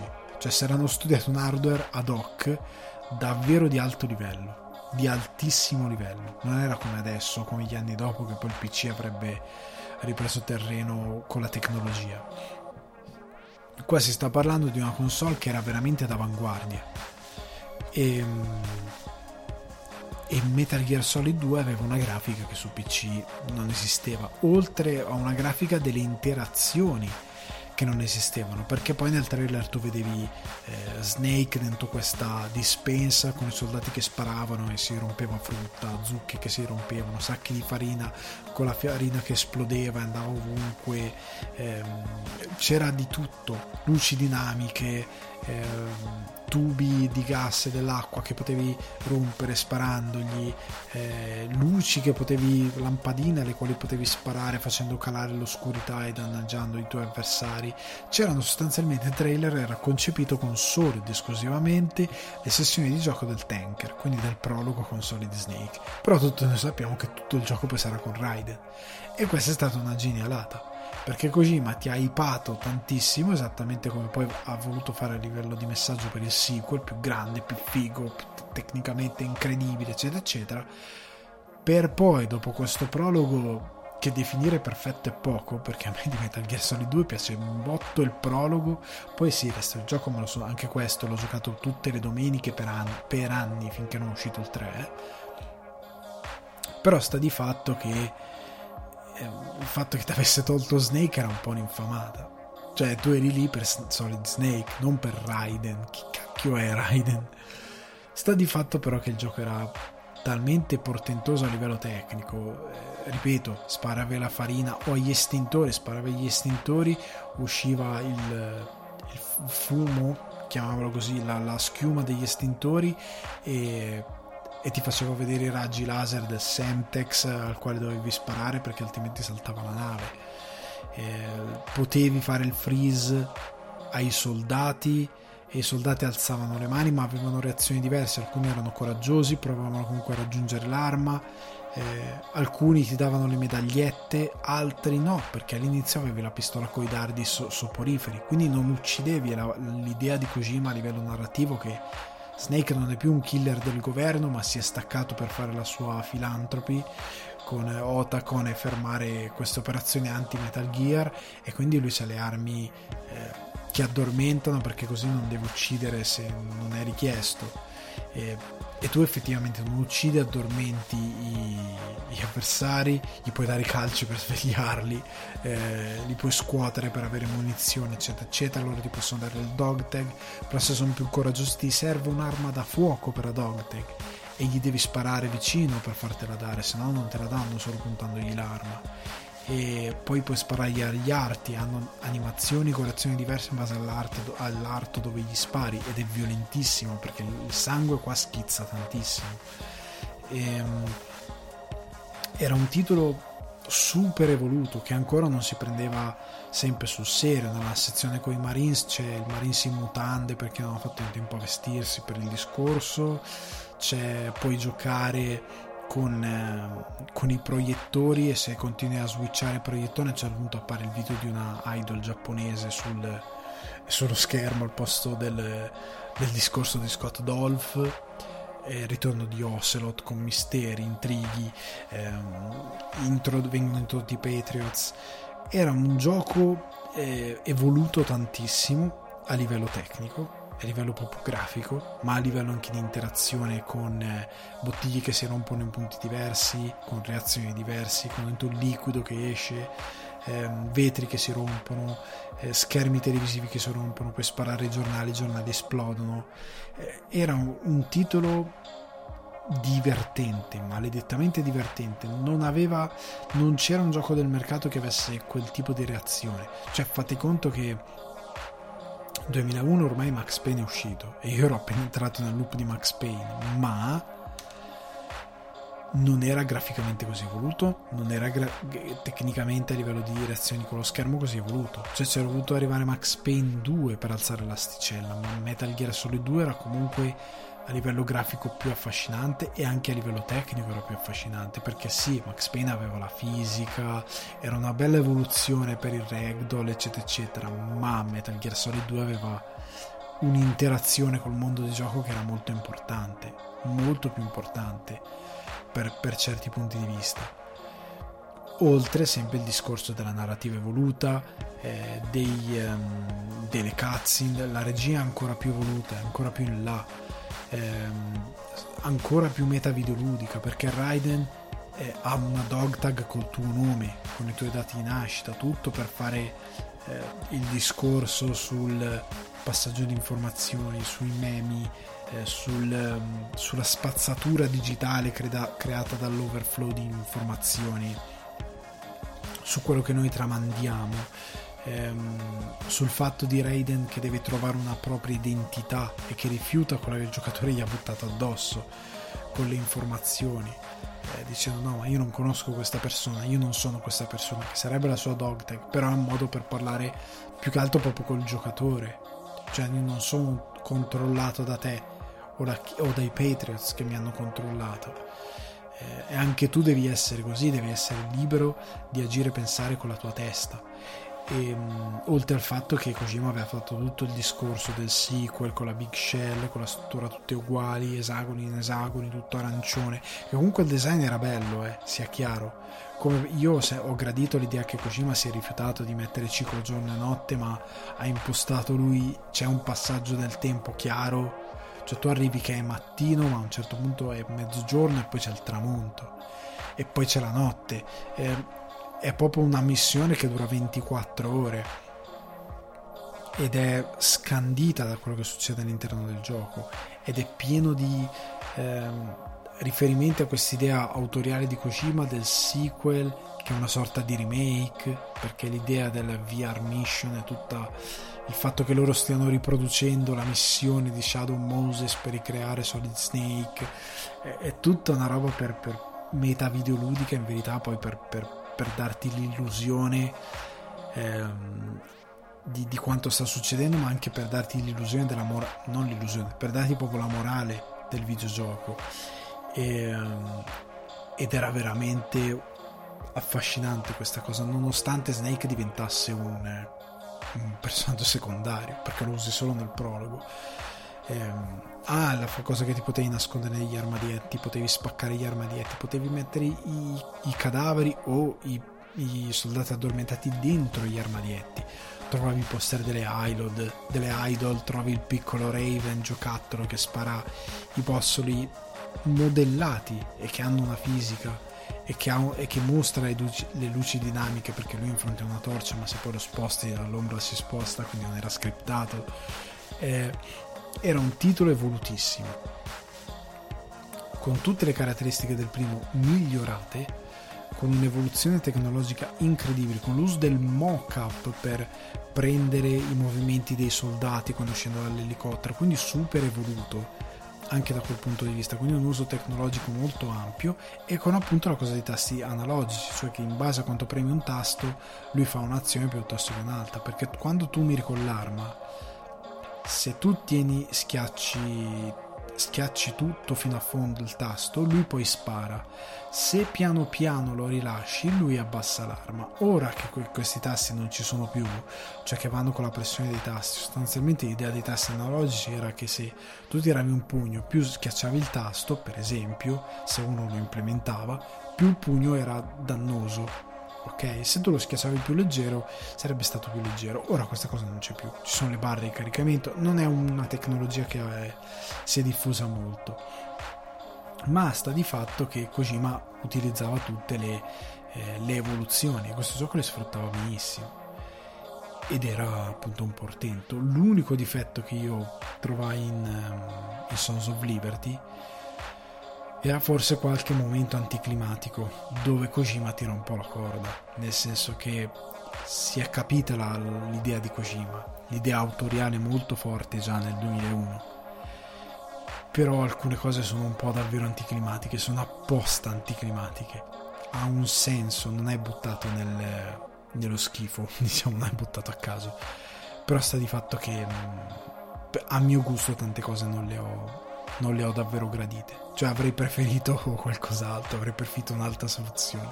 Non mi, da, non mi hanno dato fastidio subito però col tempo ho iniziato a dire cavolo però sta cosa è effettivamente un po' cringe e poi crescendoci dentro e anche qui comunque il gioco era divertente cioè alla fine della fiera quando ho finito Metal Gear Solid 2 ero, ero in estasi. Cioè non è che ero deluso cioè ero l'uomo più felice della terra. Cioè mi era proprio piaciuto era divertente.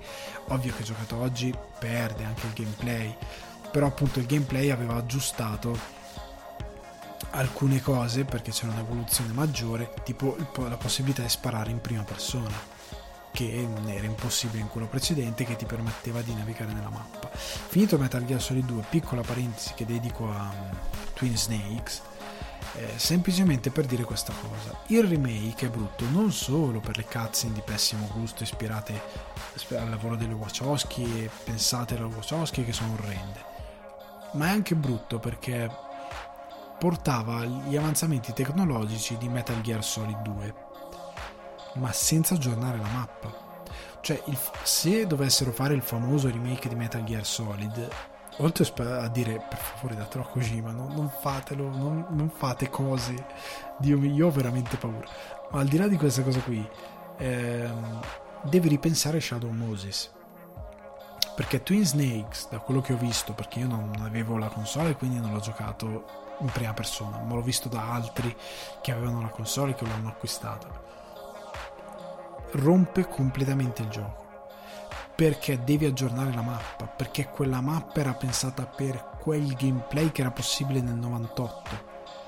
Il game design si rompe nel momento in cui tu porti la tecnologia del sequel, perché puoi fare una quantità di cose incredibili che all'epoca non potevi fare e che rende il gameplay molto più semplicistico è molto più noioso.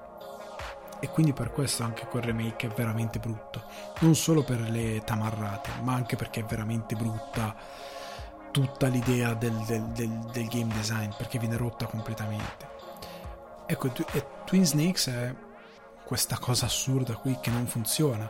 Non funziona perché il game design è rotto, non funziona perché la storia in tante parti è distrutta da una poetica eh, completamente folle e che non tiene veramente conto di ehm, cosa deve essere un videogame rispetto alle possibilità che ha quel videogame appunto. Perché se aggiorni così tanto fo- le, le, le meccaniche non puoi avere lo stesso level design che avevi nel, nel, titolo originale, devi per forza aggiornarlo, ma lì significava veramente ribaltare il videogame, perché anche, ecco una cosa che hanno detto in Metal Gear Solid 2, quando arrivava l'allerta e arrivavano, non erano solo soldati che arrivavano e ti inseguivano e ti sparavano, erano soldati col fucile, anti, ehm, il fucile a pompa, il giubbotto antiproiettili, il casco, lo scudo antisommossa, quindi significava avere a che fare con una forza di fuoco e una potenza di rispondere ai colpi molto ampia. E se tu avevi una, una pistola anestetizzante, questo cioè il fucile ehm, a pompa, il giubbotto antiproiettili, c'è l'altro col, con lo scudo antisommossa ha voglia di sparargli dardi anestetizzanti al giubbotto antiproiettile e al casco e allo scudo, non, non andranno mai giù. Quindi era anche interessante questa cosa. Comunque, andiamo al terzo capitolo della saga, che è Snake Eater, sempre per PlayStation 2 che arriva nel 2004. E questo qua è stato il titolo forse che ho uno di quelli che ho giocato di meno. Ecco, ehm, non perché sia brutto, anzi il titolo è incredibilmente bello però non ero arrivato al punto di, di, di finirlo tutti i fine settimana, ecco, perché, anche perché il titolo era molto più complesso. Cioè gli altri, i primi due nell'arco di 4 ore li finisci, questo qua un pochettino di più ti ci richiede. Oltre al fatto che la storia era un po' più affascinante, perché Kojima sceglie di raccontare non un ennesimo capitolo della saga di Metal Gear, ma di raccontarti la storia di Big Boss quindi questo soldato leggendario che sia sempre stato di raccontarti le sue origini prima di diventare Big Boss e la storia è come lui è diventato Big Boss sostanzialmente e, ehm, E Kojima cambia tutto.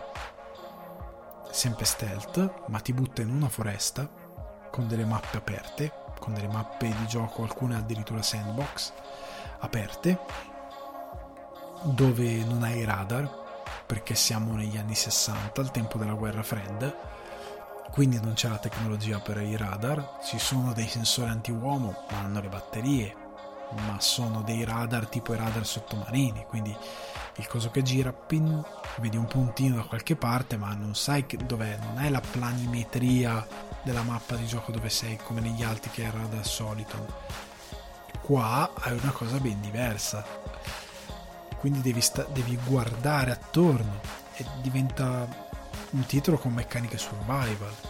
Devi mangiare perché hai la stamina, se perdi stamina ti indebolisci, la mira ti trema, ehm, hai meno resistenza per quando ti appendi a delle sporgenze, ti, ti, lo stomaco canta, quindi ti fai rumori di stomaco, quindi gli avversari, i, i nemici ti sentono ehm, hai le mimetiche che ti danno una percentuale di mimetismo, hai le mimetiche facciali che ti puoi truccare in base a se sei nella foresta, in una zona rocciosa, in una zona con l'acqua, la stessa cosa per le mimetiche. Eh, hai tutti questi, questi mh, vari elementi di gioco che cambiano completamente il gameplay. E il gioco è una cosa completamente nuova. Tant'è che io mi ricordo la prima volta che l'ho preso in mano dissi che cosa cacchio sta giocando? Dissi dov'è il radar? Chi è questo? Perché improvvisamente sono negli anni 60. Cambiano i protagonisti. C'è un tizio che è uguale a Snake, ma non è Snake. È chiamato Naked Snake. Lo chiamano Jack. Lo chiamano John. E tu dici, cavolo, ma chi, chi che caspio è? Cosa sta succedendo? E solo dopo arrivi a capire che questo è Big Boss. Cioè ci arrivi, io mi ricordo arrivai dopo. E tutte queste idee di gameplay nuove, eh, l'idea di dover procacciarti il cibo, eh, l'idea di poter far saltare le scorte di cibo e quindi affamare i tuoi avversari e potergli dare del cibo marcio, perché il videogioco lavorava col, con l'orologio della PS2 e quindi se tu non giocavi per due o tre giorni, ad esempio, il cibo marciva se lo mangiavi tu vomitavi, perché se mangiavi troppo cibo marcio vomitavi. Se mangiavi dei funghetti allucinogeni lui si addormentava. Ehm, però se li davi al, ai nemici loro vomitavano, stavano malissimo. E c'era la possibilità di pescare oddio, pescare, sparavi i pesci e li prendevi.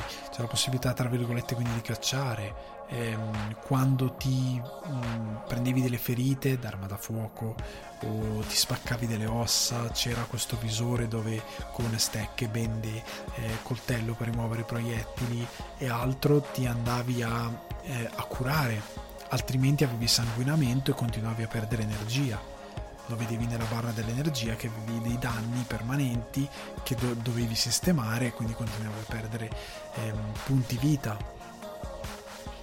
E le boss fight tornano di nuovo ad essere super ispirate eh, quella con The End che è questo cecchino super anziano che puoi uccidere anche usando il clock della, quindi l'orologio della PlayStation. Cioè tu arrivi a The End salvi salvi, te ne vai per un paio di giorni, torni e lui è morto.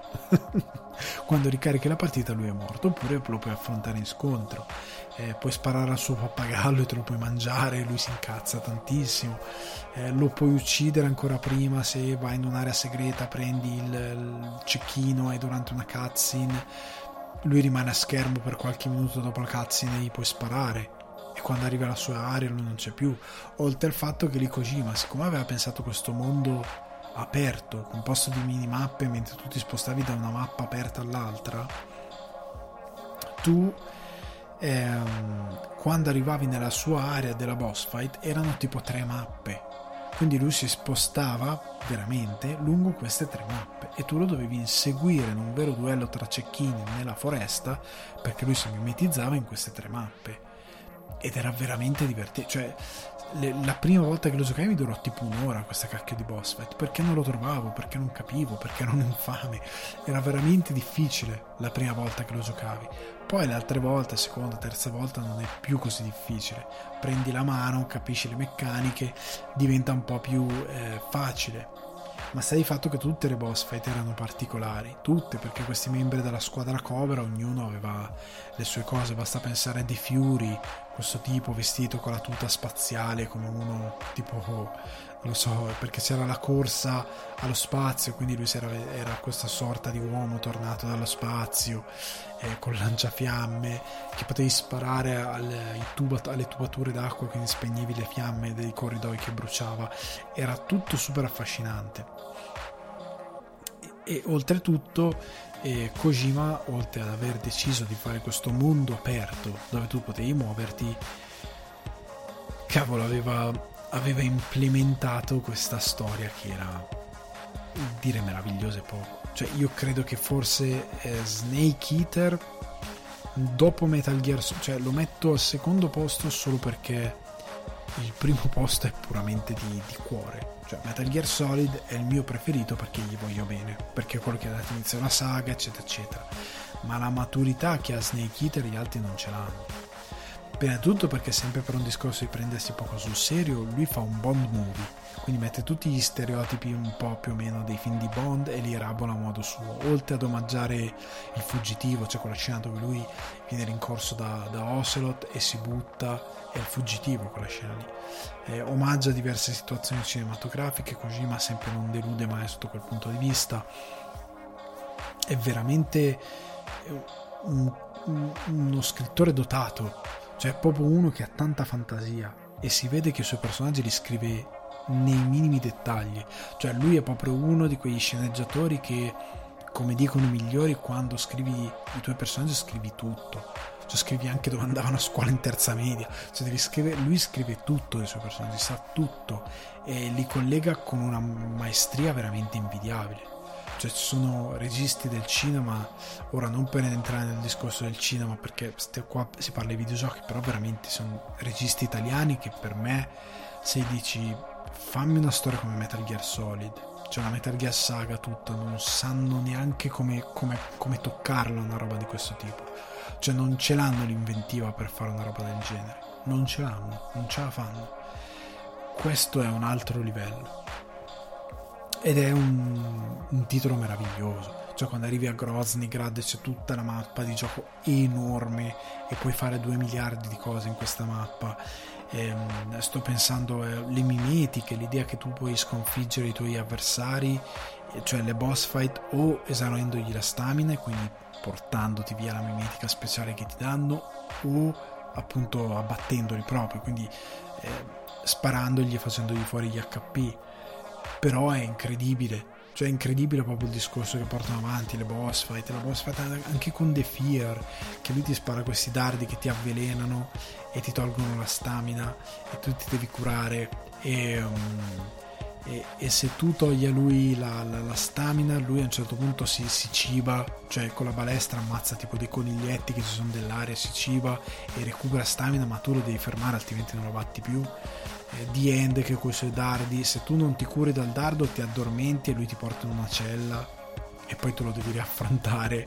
Eh, il gioco è veramente sorprendente, sorprendente per quante idee non solo di narrativa ma proprio di gameplay perché qui poi come si è detto in altre occasioni entra prepotentemente il discorso di presa di controllo della scena, perché quella scena nel campo di fiori bianchi che devi sparare a dei boss, cioè quando c'è quella scena e tu sei lì, hai visto la cutscene, lei ti ha dato il Patriot e ti dice ok, ora devi farlo, devi essere loyal to the end, devi, devi fare quello che lei ha fatto con The Sorrow, cioè uccidere il suo amante. Eh, sul campo di battaglia lo devi fare perché ti è stato chiesto devi essere loyal to the end lui deve fare quello che deve fare anche perché lei deve adempiere al suo destino e alla sua missione, perché la sua missione è morire per mano di lui. E a quel momento lì tu sei lì e sei distrutto e dici adesso gli spara. La, la camera va dall'alto, in campo lungo, e le due barre del 16 anni fanno zzz, e si allargano. E tu dici siamo tornati in game e lì Kojima ti costringe a premere il grilletto dell'analogico, per, cioè a, a sparare letteralmente a The Boss. Ed è una roba di una pesantezza incredibile perché sei tu, giocatore che lui ti tratta sempre come se fossi il protagonista a fare l'azione che trasformerà eh, Naked Snake in Big Boss. Ed è una roba di una potenza assoluta veramente assoluta. E in totale è un discorso metavideoludico e di gameplay per via di tutte le alcune cose che abbiamo discusso e altre che ho sicuramente dimenticato che nel videogame si fa praticamente mai cioè nel senso è veramente raro vedere un autore che mette così tanti dettagli così tanto pensiero in tutto il suo videogame.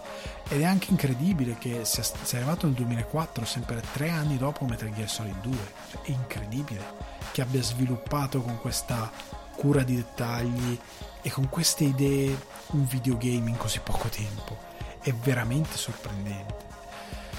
E poi arriviamo all'ultimo capitolo della saga cioè penultimo però quello che chiude la Metal Gear Saga che è Guns of the Patriots del 2008 per PlayStation 3 titolo che io non ho giocato quando è uscito perché all'epoca, come ho detto in altri podcast, dovevo scegliere o PS3 o Xbox 360. La PS3 non navigava in buone acque a livello di esclusive, eccetera, eccetera, in più costava un botto e quindi presi la 360 e quindi me l'ho perso. L'ho recuperato anni dopo. Però Metal Gear Solid 4 continua il discorso evolutivo, nel senso il gameplay è fuori di testa cioè lui che mette la possibilità di potersi accucciare, comunque muoversi stealth, la, la, la, la Ecmocam, no, che cacchio dico, la tuta, la tuta comunque che ti permette di mimetizzarti, la camo, ehm, la camo suite, no, come cacchio si chiama, non mi sto ricordando il nome della tecnologia che danno. Comunque la possibilità che tu hai di con quella tuta di posizionarti su qualsiasi superficie qualsiasi, dai meloni, cioè le angurie che trovi per la mappa, a meloni qualcuno ha pensato a qualcos'altro, comunque da, dalle angurie che trovi per la mappa alle texture di un pavimento, del terreno, di un camion, qualsiasi cosa tu diventi quella roba lì. Sempre per il discorso di percentuale di mimetica. E qua Metal Gear Solid è meno stealth perché sei in zone di guerra. E fa riderissimo questa cosa Oltre al fatto che Kojima diventa incredibilmente coraggioso perché ti porta nel futuro, perché sta chiudendo la Metal Gear Saga, ora che tu hai vissuto la storia di Big Boss, sta chiudendo tutto il cerchio, perché ora sai i Patriots, sai, sai, stai mettendo insieme tanti pezzi. E qua ti fa una chiusura e ti mette questo futuro come al posto di Fallout, War, War is changed, la guerra è cambiata, di Snake che dice questa cosa super dolente perché lui ora è un uomo di se, cioè è come se avesse 70 anni perché è invecchiato precocemente per via del, del suo essere un clone. Ed è terribile di una dolenza anche con la musichetta lì con la chitarra. Tin, tin, tin, tin, tin, è di una tristezza tutto il titolo perché il tuo eroe è un vecchio. Cioè dopo che nel 2 te lo ha tolto per darti Raiden ora ti dà un vecchio in mano. Ed è, ed è incredibile perché di, lui a livello di gameplay sviluppa un TPS action stealth dove sviluppa questa nuova forma non più il radar Soliton ma questa cosa che ti permette di con queste onde che ci sono attorno alla tua sfera d'azione vedere se c'è qualcuno più o meno nei paraggi se c'è il pericolo. Eh, il fatto che diventa così action, cioè sviluppa su PS3, cioè c'era con la scusa di Drebin, delle nanomacchine, lo store, le, macch- le, le cose da, config- da, riconfigurare perché le nanomacchine bloccano le armi, eccetera, eccetera, eh, di creare questo store dove tu prendendo le armi prendi punti e compri delle armi pulite che puoi utilizzare e che sono personalizzabili. Sono, è, è fichissima quella roba qui. Cioè, è, all'epoca era una roba folle eh, da fare, era un titolo di un livello incredibile, con delle tecnologie di altissimo livello, perché la Octocamo, forse si chiamava Octocamo, era veramente eh, devastante. Eh, oltre al fatto che narrativamente, oltre anche qui ad avere una fantasia enorme, a chiudere tutti i cerchi, però io credo che il ritorno a Shadow Moses con i vari flashback sia una delle cose più geniali. Cioè il fatto di riportarti nella mappa di Shadow Moses, di lui che ha quell'incubo e che si sveglia, che ha la faccia del so, del, di Solid Snake a quadrettoni eh, per un attimo sovrapposta alla sua, è geniale. Eh, l'idea che tu atterri e ti ritrovi di nuovo lì all'ingresso, ti ritrovi nell'eliporto e che se vai nei punti dove nel, nel videogame originale c'erano determinate cutscene, lui ha i flashback e tu senti i dialoghi del titolo originale. E poi perché ci sono gli achievement, ci sono tutti e puoi sbloccare i vari achievement. Eh, è un fan service che ha un senso, perché comunque narrativamente ha un senso, ma che è di livello altissimo, perché è, sono fatti davvero lo sbattimento di ricrearsi praticamente quasi tutta la mappa, quasi tutta la mappa. E il senso di nostalgia e tristezza, perché siamo nel 2008, 2008-98, sono passati eh, dieci anni,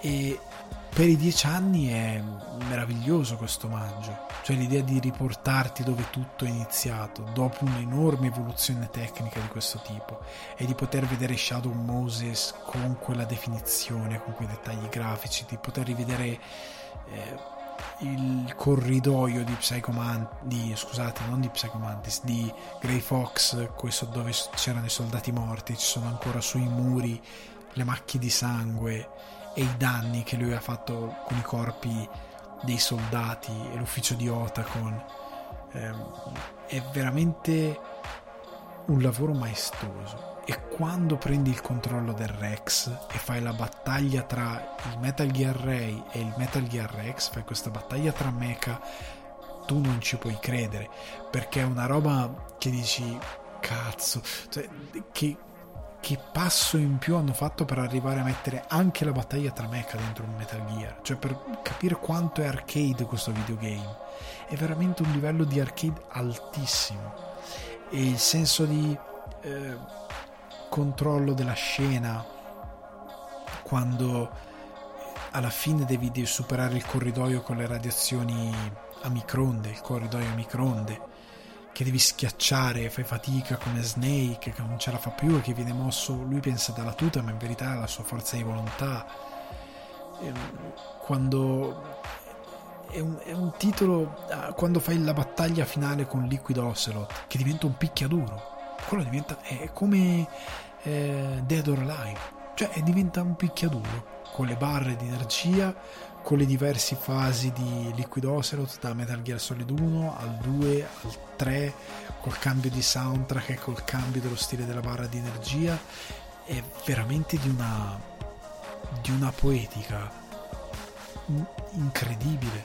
Cioè nessun videogioco è riuscito a fare un omaggio di questo tipo con così tanto cuore ai propri fan e con una narrazione che ha senso se si vuol trovare dei difetti ehm, a questo titolo è che ci sono qua Kojima perde la brocca. Perde la brocca con due cose. Uno che le beast sono eccessivamente sessualizzate. Cioè nel momento in cui tu con l'iPod perché lì Konami aveva iniziato ad avere bisogno di, di, di fare soldi eh, in più oltre a quelli che faceva già quindi aveva il product placement di Apple. E tu nell'iPod puoi mettere le canzoni delle idol e, e una delle beast balla reagendo alla canzone da idol. E tu capisci che è troppo. Cioè sono veramente troppo sessualizzate. Cioè proprio co- come sono realizzate a livello di estetica come si muovono come i dettagli indugiano eh, sul, sul, sul sedere sui segni. Cioè proprio le inquadrature vanno proprio lì e tu dici cavolo Kojima ma stai, bu- stai buono ma c'era bisogno di fare questa cosa. Un po' è troppo. Anche Naomi Naomi è praticamente una specie di Monica Bellucci cioè lei non era così. Però Metal Gear aveva delle fattezze ben precise non era proprio così.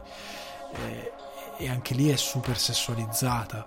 E anche un po' come eh, esce di scena Naomi un po' è un po' folle eh, è, un po' buttata lì, è un po' tirata per le orecchie. Ecco, non tutto quello che mette Kojima è, funziona al 100%. Anche Vamp, Vamp è spiegato, però la, tutta la parte di Vamp io non la sopporto. Anche quella di Raiden è un po' eccessiva. Eh, c'è sempre stato dell'eccesso in Metal Gear Solid, ma eh, non lo so, questo non mi è piaciuto. Questo è un gusto mio, ecco. Però la cosa interessante anche di Metal Gear Solid è il suo record 4, scusate, è il suo record delle cutscene, che ha stabilito un record di cutscene di 71 minuti, quella più lunga. Anche se in teoria sarebbero più di 71 minuti perché loro ti dicono, eh, ma se nel mezzo c'è un caricamento è una nuova cutscene. Ok, quindi ce n'è una in teoria, quella finale è 90 minuti, eh, è un film. Però appunto di fila 71 minuti con i briefing pre-missione. Fate conto che eh, la prima volta che ho giocato Metal Gear Solid 4, io vivevo già da solo, io ho fatto questa cosa.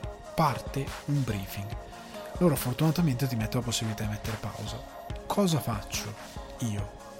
Metto pausa, metto sull'acqua della pasta, metto play di nuovo. Avevo le cuffie attaccate al pad, quindi stavo ascoltando e stavo guardando. Aspetta, aspetto l'acqua che bolle, mi guardo la cutscene, butto la pasta, metto sale, aspetto che si cuoce, la condisco, la, la scolo, la condisco, metto a mangiare, tutto guardando la cutscene, mangio, guardo la cutscene, sono belle le cutscene dei, dei briefing perché sono interagibili, perché puoi girarti con l'MK, quello che è, ehm, puoi trovare cosine, è interessante. Che poi tipo puoi andare al piano di sopra, puoi vedere quello che fa la ragazzina è, è, bellino il fatto che nella, la cutscene sia effettivamente viva e che tu la puoi vivere dentro. È una cosa molto furba e molto eh, rivoluzionaria. Però sta di fatto che sono sempre robe di mezz'ora, 40 minuti. E quindi io mangio, mi mangio la frutta, mangio il dolcetto, pio caffè, pio una mazza caffè. E a un certo punto, arrivato l'ammazza caffè, mi finisce la cutscene. Io ho pranzato. Io ho pranzato. Mentre c'era la, ca- la cutscene del briefing. E poi ho ripreso a giocare. E finalmente ho ripreso a giocare dopo pranzo senza interrompere il videogioco. Quindi è anche una cosa l'utile al dilettevole. Cioè mi sono trovato l'intrattenimento mentre pranzavo. Però sta di fatto che le cutscene sono veramente grandi, lunghi. Sono veramente lunghi. E, um, e la parte finale del gioco è un'ora e mezza di cutscene cioè per finire il gioco ti serve un po' di tempo. Questa cosa si è l'ho portata anche in Death Stranding, eh, perché la parte finale di Death Stranding non finisce più, è veramente lunga, veramente, veramente, veramente lunga. Ma sta di fatto che questo è un... per Metal Gear Solid 4 è un difetto, ma è anche una cosa assurda. Andiamo con gli ultimi due, Peace Walker. Peace Walker nel 2010 su PSP, questo l'ho recuperato dopo in HD Collection perché non avevo la PSP Qua iniziano i problemi con Konami grossi. Ehm, Kojima voleva un 5. Le prime pubblicità era Metal Gear Solid 5. Perché voleva tornare a fare un prequel. Era il, il continuo delle avventure di Big Boss. È il continuo delle avventure di Big Boss. Ma alla fine diventa un titolo PSP. Diventa un titolo PSP e nuovamente Kojima innova. Perché sostanzialmente getta le basi per quello che sarà The Phantom Pain il sistema con la mother base, reclutare i, mm, i, i, tuoi soldati con il Fulton, più fai a crescere la mother base, più questi salgono di livello, più sviluppi armi, più sviluppi oggetti che puoi portare in missione, ehm, più, più, hai possibilità di farti spedire in missione cose, affrontare, cambiare modo mentre sei già nel gameplay, di affrontare ehm, queste sessioni di gioco, questo sistema di punteggio con eh, eh, con eh, quasi da action RPG, anche se non lo è davvero. Eh, molto affascinante. Kojima evolve tantissimo il gameplay di Metal Gear Solid e in un'epoca in cui tutti fanno free roaming, lui si rifiuta ancora una volta, fa open map. Fa open map e fa un gran lavoro perché il livello di evoluzione di videogame è veramente grande e ambizioso e ti chiedi cosa avrebbe potuto fare su PlayStation 3 se lo avessero lasciato fare. Anche perché qua deve anche lì nonostante le cazzi ne abbia deciso di farle con i, i fumetti interagibili anche lì. Però perde un po' qualcosa. Cioè tu capisci che se avesse potuto sviluppare Metal Gear Solid 5 piuttosto che Peace Walker, quindi un titolo portatile, avrebbe portato a casa un gran giocone, perché anche qui si parla ehm, 2008-2010, due anni di sviluppo, uno in meno delle ehm, uno o due in meno di quelli che avrebbe impiegato se avesse sviluppato un titolo eh, AAA per console di PS3 o quello che è. Quindi sarebbe stato un discorso molto interessante. Però è un titolo indubbiamente valido. Eh, anche se io non sono affezionatissimo alla storia di Paz e Cico, non, è una roba che mi ha mai affascinato troppo. Però anche qui riferimenti al cinema, Doctor Strange Love è, è veramente interessante, veramente affascinante, introduce il carattere di Yui, è, è veramente figo, è proprio proprio figo come, come videogioco e porta avanti la saga in una maniera molto interessante.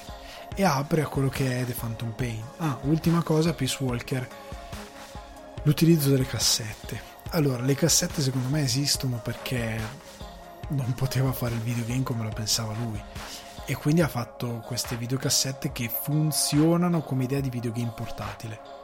Cioè, nel senso che nel momento in cui tu eh, giochi su PSP, una cassetta su The Boss di mezz'ora te la puoi ascoltare. Sei sul pullman, stai tornando dall'università, non prendiamo il giapponese medio che spende due ore sui mezzi, prendiamo anche uno noi. Io andavo all'università, stavo un'ora e mezza alla fine sui mezzi 20 minuti quello che è su metro e quell'altro e un'oretta per aspettare il pullman, prendere il pullman e arrivare a casa. Quindi l'idea di potermi ascoltare un paio di cassette di boss da mezz'ora ce l'avrei avuto. O un po' di cassette sarebbe stato utile. Il problema è che quando vai ovviamente su una piattaforma che non è pensata come la console casalinga perde molto senso, perde davvero senso. Non è un vero contro, è un contro relativo, anche se non so se mi sarebbe piaciuto ascoltare tutte quelle cassette. E poi arriva The Phantom Pain, l'ultimo capitolo di cui parliamo oggi, che per me rimane il capolavoro mancato di Kojima.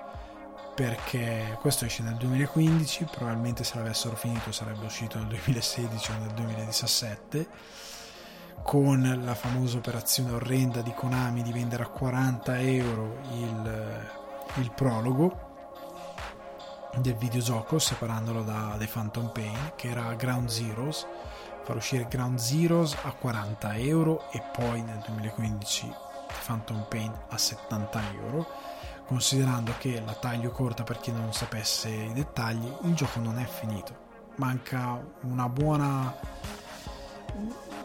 un capitolo e mezzo intero di videogame, quindi una parte e mezza di gioco, cioè metà gioco più o meno, più o meno un terzo di gioco manca. Cioè, credo che un terzo di gioco manchi tutto, se non metà, quindi due, quarti. Eh, però sta di fatto che il gioco non è finito. Il gioco è meraviglioso a livello di io poi la prima volta che lo giocai ero talmente arrabbiato che mi arrabbiai anche con Skullface come personaggio, quando in verità alla fine se ci rigiochi, ci stai attento, è un gran bel personaggio, anche per come Kojima, sempre per, per le cassette perché non ha potuto fare altrimenti. Eh, scopri le sevizie che ha portato a Paz e a Chico. È un personaggio terrificante quando si mette a parlare di, eh, del suo piano, del della, della lingua franca, della mancanza di lingua franca perché vuol fare fuori il ceppo inglese, quindi chiunque parla inglese lui lo vuole far fuori, eh, per, quello, per, via di quello che gli hanno fatto in guerra e con la guerra. Eh, sta di fatto comunque che questo prequel era la fine della storia di Big Boss, quello che decretava come Big Boss, Big Boss sarebbe diventato il nemico del mondo quindi il soldato nemico di tutto il mondo perché si era creato il suo stato militarizzato di mercenari e che aveva messo in scacco tutto il resto del mondo. E, mm, e di come poi appunto gli altri membri del, della missione Snake Eater di Metal Gear Solid 3 diventeranno i Patriots definitivamente. Essendo lui stesso parte di questa involontaria di questa società diciamo, di questa cospirazione, tradendo i, i, i principi di The Boss, anche perché li hanno traditi un po' tutti, Zero, lui, li hanno traditi tutti. Eh, sta di fatto però che ehm, Kojima realizza uno dei migliori open world sul mercato insieme a Breath of the Wild. Tuttora, siamo nel 2021, io credo che sia uno dei migliori open world realizzati, soprattutto action, perché è un'evoluzione di Peace Walker che aveva tutte quelle idee di base stupende, con una IA dei nemici che non è perfetta ma che funziona. Cioè i nemici non ti vedono se gli stai sotto una cioè lo ripeto Watch Dogs eh, Legion eh, dico lo ripeto perché ne ho già parlato in diverse occasioni soprattutto nella flop ma tu passi di fianco ai nemici non ti vedono. Questi qua ti vedono e come? Ma ti vedono anche a distanza vengono a controllare ehm, le aree di gioco per quanto siano aree sandbox aperte perché sono è un open world con due aree di gioco perché è l'Africa e il Pakistan.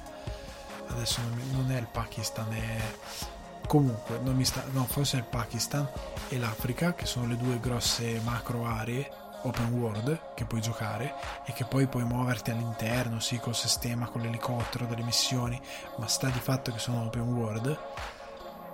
L'idea che ehm, tu possa muoverti in questo mondo così liberamente con i rifornimenti, con Mother Base che diventa fisica e ci puoi andare e la puoi vedere crescere, la puoi espandere, la puoi personalizzare, eh, con tutta l'idea dell'online che era stata imbastita, ehm, le armi ancora più personalizzabili, eh, mirini, eccetera, eccetera, eh, i compagni che ti puoi portare, eh, Quiet, il cavallo, le macchine, ehm, i Walker Gears, idea non sviluppata perché è cut content insieme a un altro bordello di roba che è tutta cut content il gioco ha un'ampia rigiocabilità enorme perché tu fai una missione la rifai va in un modo completamente di opposto diametralmente opposto in base anche come tu arrivi a livello di sviluppo di Mother Base ad affrontare certe missioni perché ti cambiano eh, le armi che hai perché ci sono le armi non letali silenziate le armi eh, non letali non silenziate che quindi fanno bordello.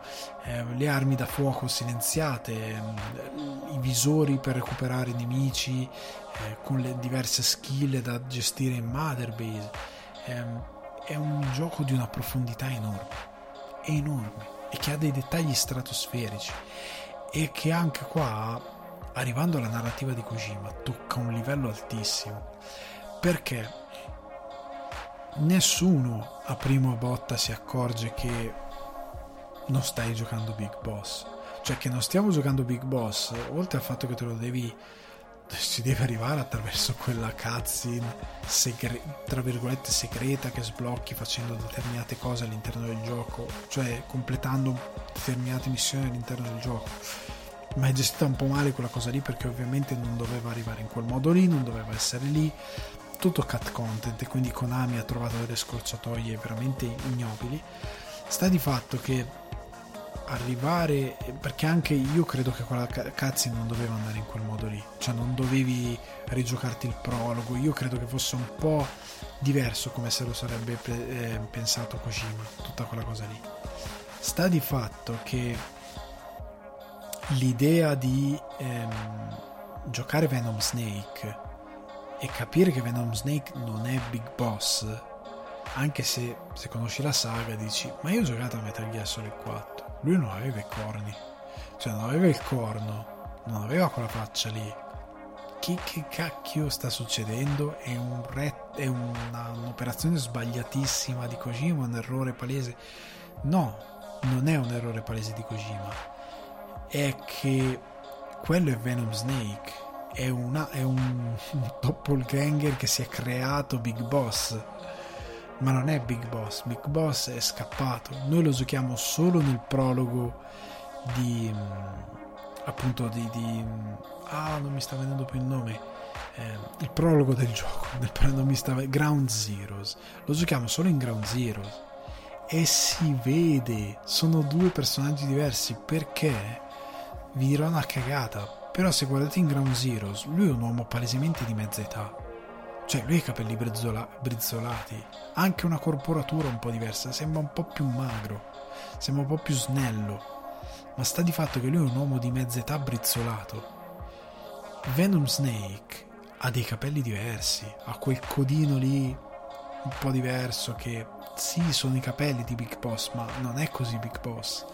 E sono castani quei capelli lì, completamente castani. Ha una corporatura anche che sembra un po' più grossa. E dovresti capire che non è lui.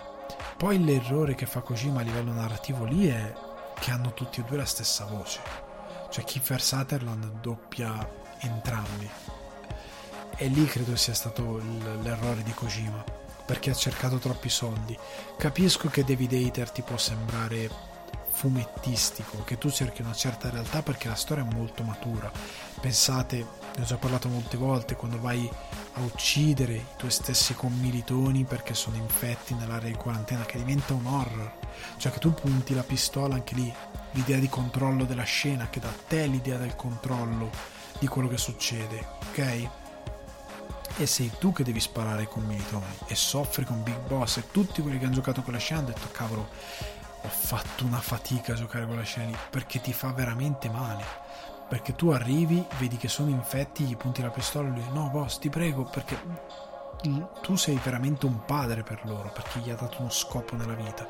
Però li uccidi tutti. E la scena che si triggera dopo è veramente intensa. Sta di fatto che eh, quella idea di, di, di, di metafora videoludica, di maturità, capisco che magari con David Hater poteva avvenire un po' meno, perché Kiefer Sutherland ha una voce... A me piace l'interpretazione che ha dato Kiefer Sutherland, perché è molto matura, gli dà da Big Boss una maturità che David Hater non, non dava fino in fondo perché era un po' più fumettistico. Eh, sta di fatto che eh, forse anche per quello che c'è stato un problema perché hanno tutti e due la stessa voce. Ed è un po' surreale che abbiano tutti e due la stessa voce. E c'è stato poi un problema appunto di ambizioni di Kojima che sono andate un po' troppo in alto rispetto a quello che Konami voleva fare a livello di produzione e spendita di soldi che poi l'hanno preso comunque in quel posto perché Kojima andava a fermare le copie Kojima era chiamato a ritirare i premi Konami è passata come che, che l'ha cancellato dalla copertina è passata veramente per un, eh, dei deficienti cioè hanno fatto una figura veramente barbina. È stato uno degli esempi di, di, di schifo videoludico peggiore della storia, perché comunque tu mi hai venduto a 70 euro un titolo non finito, che è comunque completo con quei 40 euro che mi ha fatto spendere prima per Ground Zeroes, che è tuttora venuto, venduto separatamente. Quindi in totale mi hai fatto spendere 110 euro per un titolo che non è finito. E loro ne hanno guadagnati un botto di sti soldi ci hanno fatto un botto di soldi perché il titolo era il titolo dell'anno e è stato premiato come titolo dell'anno perché oggettivamente tecnicamente è meraviglioso poi per colpa di Konami il titolo non è finito ma il suo creatore andava premiato perché lui ha subito comunque un'ingiustizia perché se non ti vuoi imbarcare in un'impresa del genere Konami non lo fare cioè se Naughty Dog non vuole sviluppare The Last of Us 2 spendendo milioni come fanno ormai le produzioni di Hollywood non lo sviluppa. Cioè non è che licenzia Drachman a metà strada. Non, non, ha senso. Cioè o te lo accogli o non te lo accogli. Per me questo era il punto di vista ehm, di, questo, di questo videogame. Comunque ehm, Kojima maturità assoluta di, di gameplay e di, di sviluppo narrativo cioè nel momento in cui cioè la bellezza di questo videogioco è che io l'ho già rigiocato 3-4 volte e il videogioco non finisce. Cioè il videogioco mi lascia dell'amaro in bocca, ma è bello da giocare, proprio divertente da giocare. Come il fatto che la gente sia andata avanti a fare le, le missioni di disarmo online, perché effettivamente il videogioco è bello da giocare. Cioè no, non è che sono andati avanti perché speravano di trovare qualcosa, ma semplicemente perché è divertente il sistema di gameplay e quant'altro. Sta di fatto che la parte narrativa è ancora superiore e anche lì ha delle, delle mancanze perché non, non, si finì, non, si esaurisce la, l'arco narrativo di Eli, non fa la sua comparsa il nostro Solid Snake che da qualche parte è, non fanno la comparsa molti personaggi che ci aspettavamo di vedere, compresa eh, Sniper Wolf che nel primo Metal Gear la ricorda che a un certo punto arriva Saladino, ovvero Big Boss, a salvarla. E il titolo poi è pieno di reference, cioè il, titolo si apre con eh, nel prologo la canzone di Sacco e Vanzetti Here's to you Nicola and Bart per, che, che, è veramente poetica e sta benissimo addosso a The Phantom Pain per come utilizzata nella linea narrativa di eh, di Skullface. Ci sta proprio bene è calza ed è perfetta è come sta benissimo ehm, The Man Who Sold the World per descrivere Big Boss cioè quando parte quella sessione di gioco lì e c'è The Man Who Sold the World è perfetta perché perché effettivamente Big Boss è l'uomo che ha venduto il mondo. Per via di per via della sua battaglia con Zero per via eh, della sua lotta per portare avanti quello che lui pensava fossero gli ideali di The Boss e che poi lui ha tradito e che ha capito troppo tardi di aver tradito, ma lui ha venduto il mondo perché lui insieme a Zero, volente o nolente, ha creato i Patriots che come ci insegna Metal Gear Solid 2 è un'arma che ha distrutto il mondo perché ha controllato ehm, le persone, la vita delle persone, ha condotto la guerra, ha condotto collassi economici, conduce tutto e che nel, nel 4 appunto viene distrutto da, da Sunny grazie al codice di Naomi però migliorato da Sunny, risolto da Sunny eh, no il codice di Naomi, il codice di ehm, la sorella di Otacon adesso non mi sta eh, venendo il nome ehm, lei lo completa e distruggono i Patriot rendendo il mondo libero da questo sistema ma che è stato venduto da Zero e da Big Boss.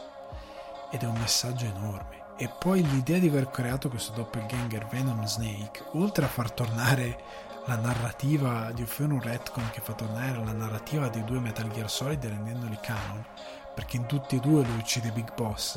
E lì è ah ah ah sono tornato in verità uno è Big Boss l'altro è Venom Snake. Cioè lui in uno uccide, cioè uccide ferisce a morte Big Boss e nell'altro invece uccide Venom Snake per come eh, ricostruiamo i fatti. Ehm, oltre al fatto che ehm, quello, quello che ci che ci viene fatto fare interpretando Venom Snake quando lui alla fine quanto sarebbe stato bello se il gioco l'avessero finito. Quando lui alla fine gli lascia quella cassetta appunto The Man Who Sold the World con la voce di Big Boss e dice siamo tutti e due Big Boss. C'è quella scena allo specchio che lui si vede se stesso e Big Boss.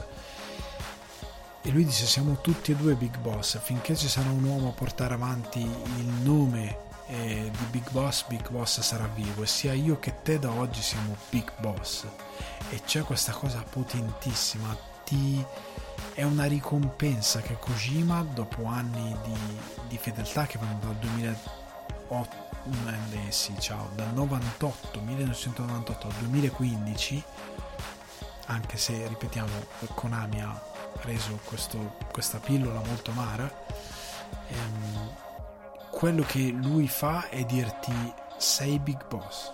Tu che stai giocando sempre in questo discorso di lui che parla al videogiocatore che qua c'è molto di meno perché poi qua è un più boss continua proprio a rivolgersi a big boss.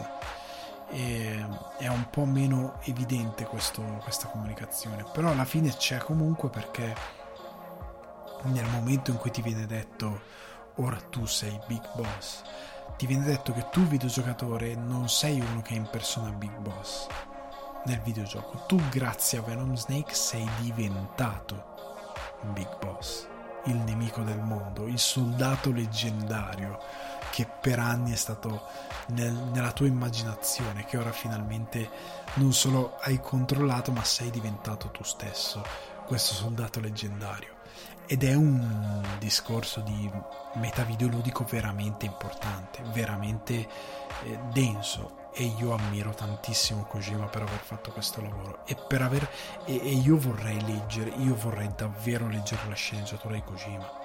Cioè come andavano a collegarsi determinate cose, come andavano a finire, come si chiudeva la storia con Quiet, che sì, hanno messo una chiusura, però manca qualcosa secondo me. È come si chiudeva l'unico forse l'unico tassello che si chiude davvero e c'è nel gioco quello di Yui.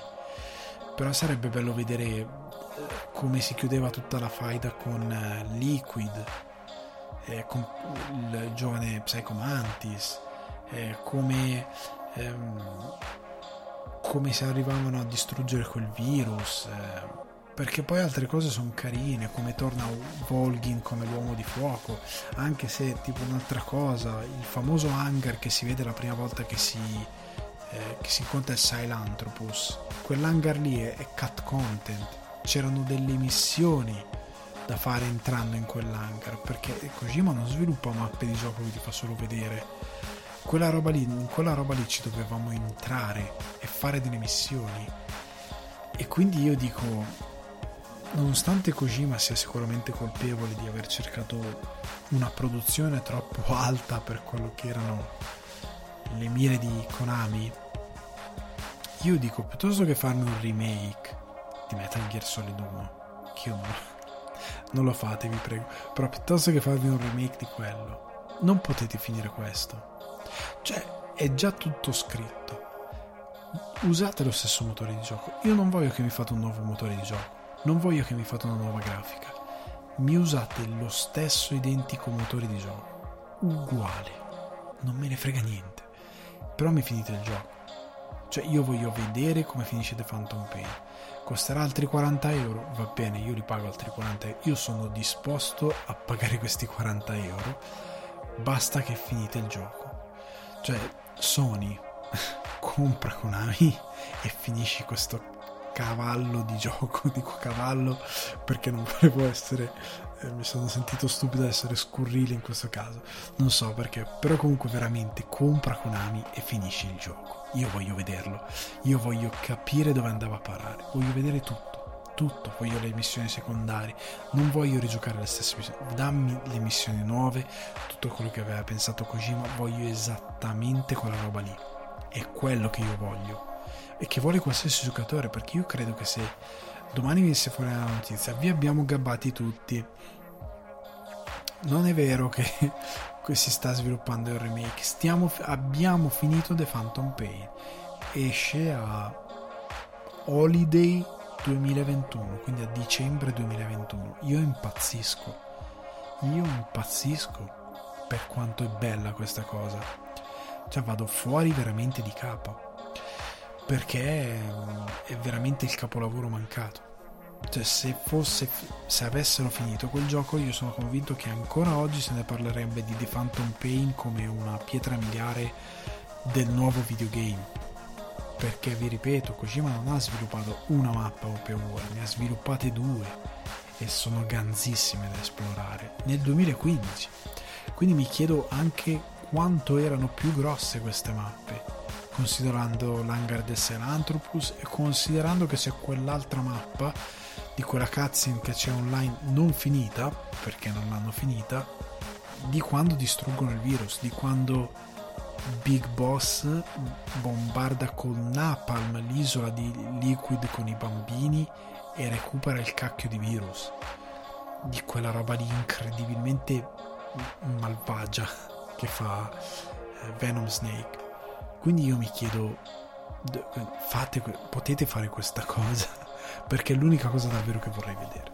Comunque ragazzi, il podcast è durato, siamo a 2 ore e 20 quasi, finirà a 2 ore e 20 probabilmente, il tempo dei saluti. Io vi ringrazio per essere stati con me in questo excursus molto personale riguardo Metal Gear Solid, della Metal Gear Saga e ragazzi, vi rimando alla prossima puntata, vi rimando sul divano di Ale, vi rimando su Spotify, iTunes, Apple Podcast, Google Podcast, Deezer, Amazon Music e Budsprout. Vi invito a condividere questo podcast, ehm, a votarlo dove è possibile votarlo, a mettere delle bellissime stelline e ragazzi, ciao!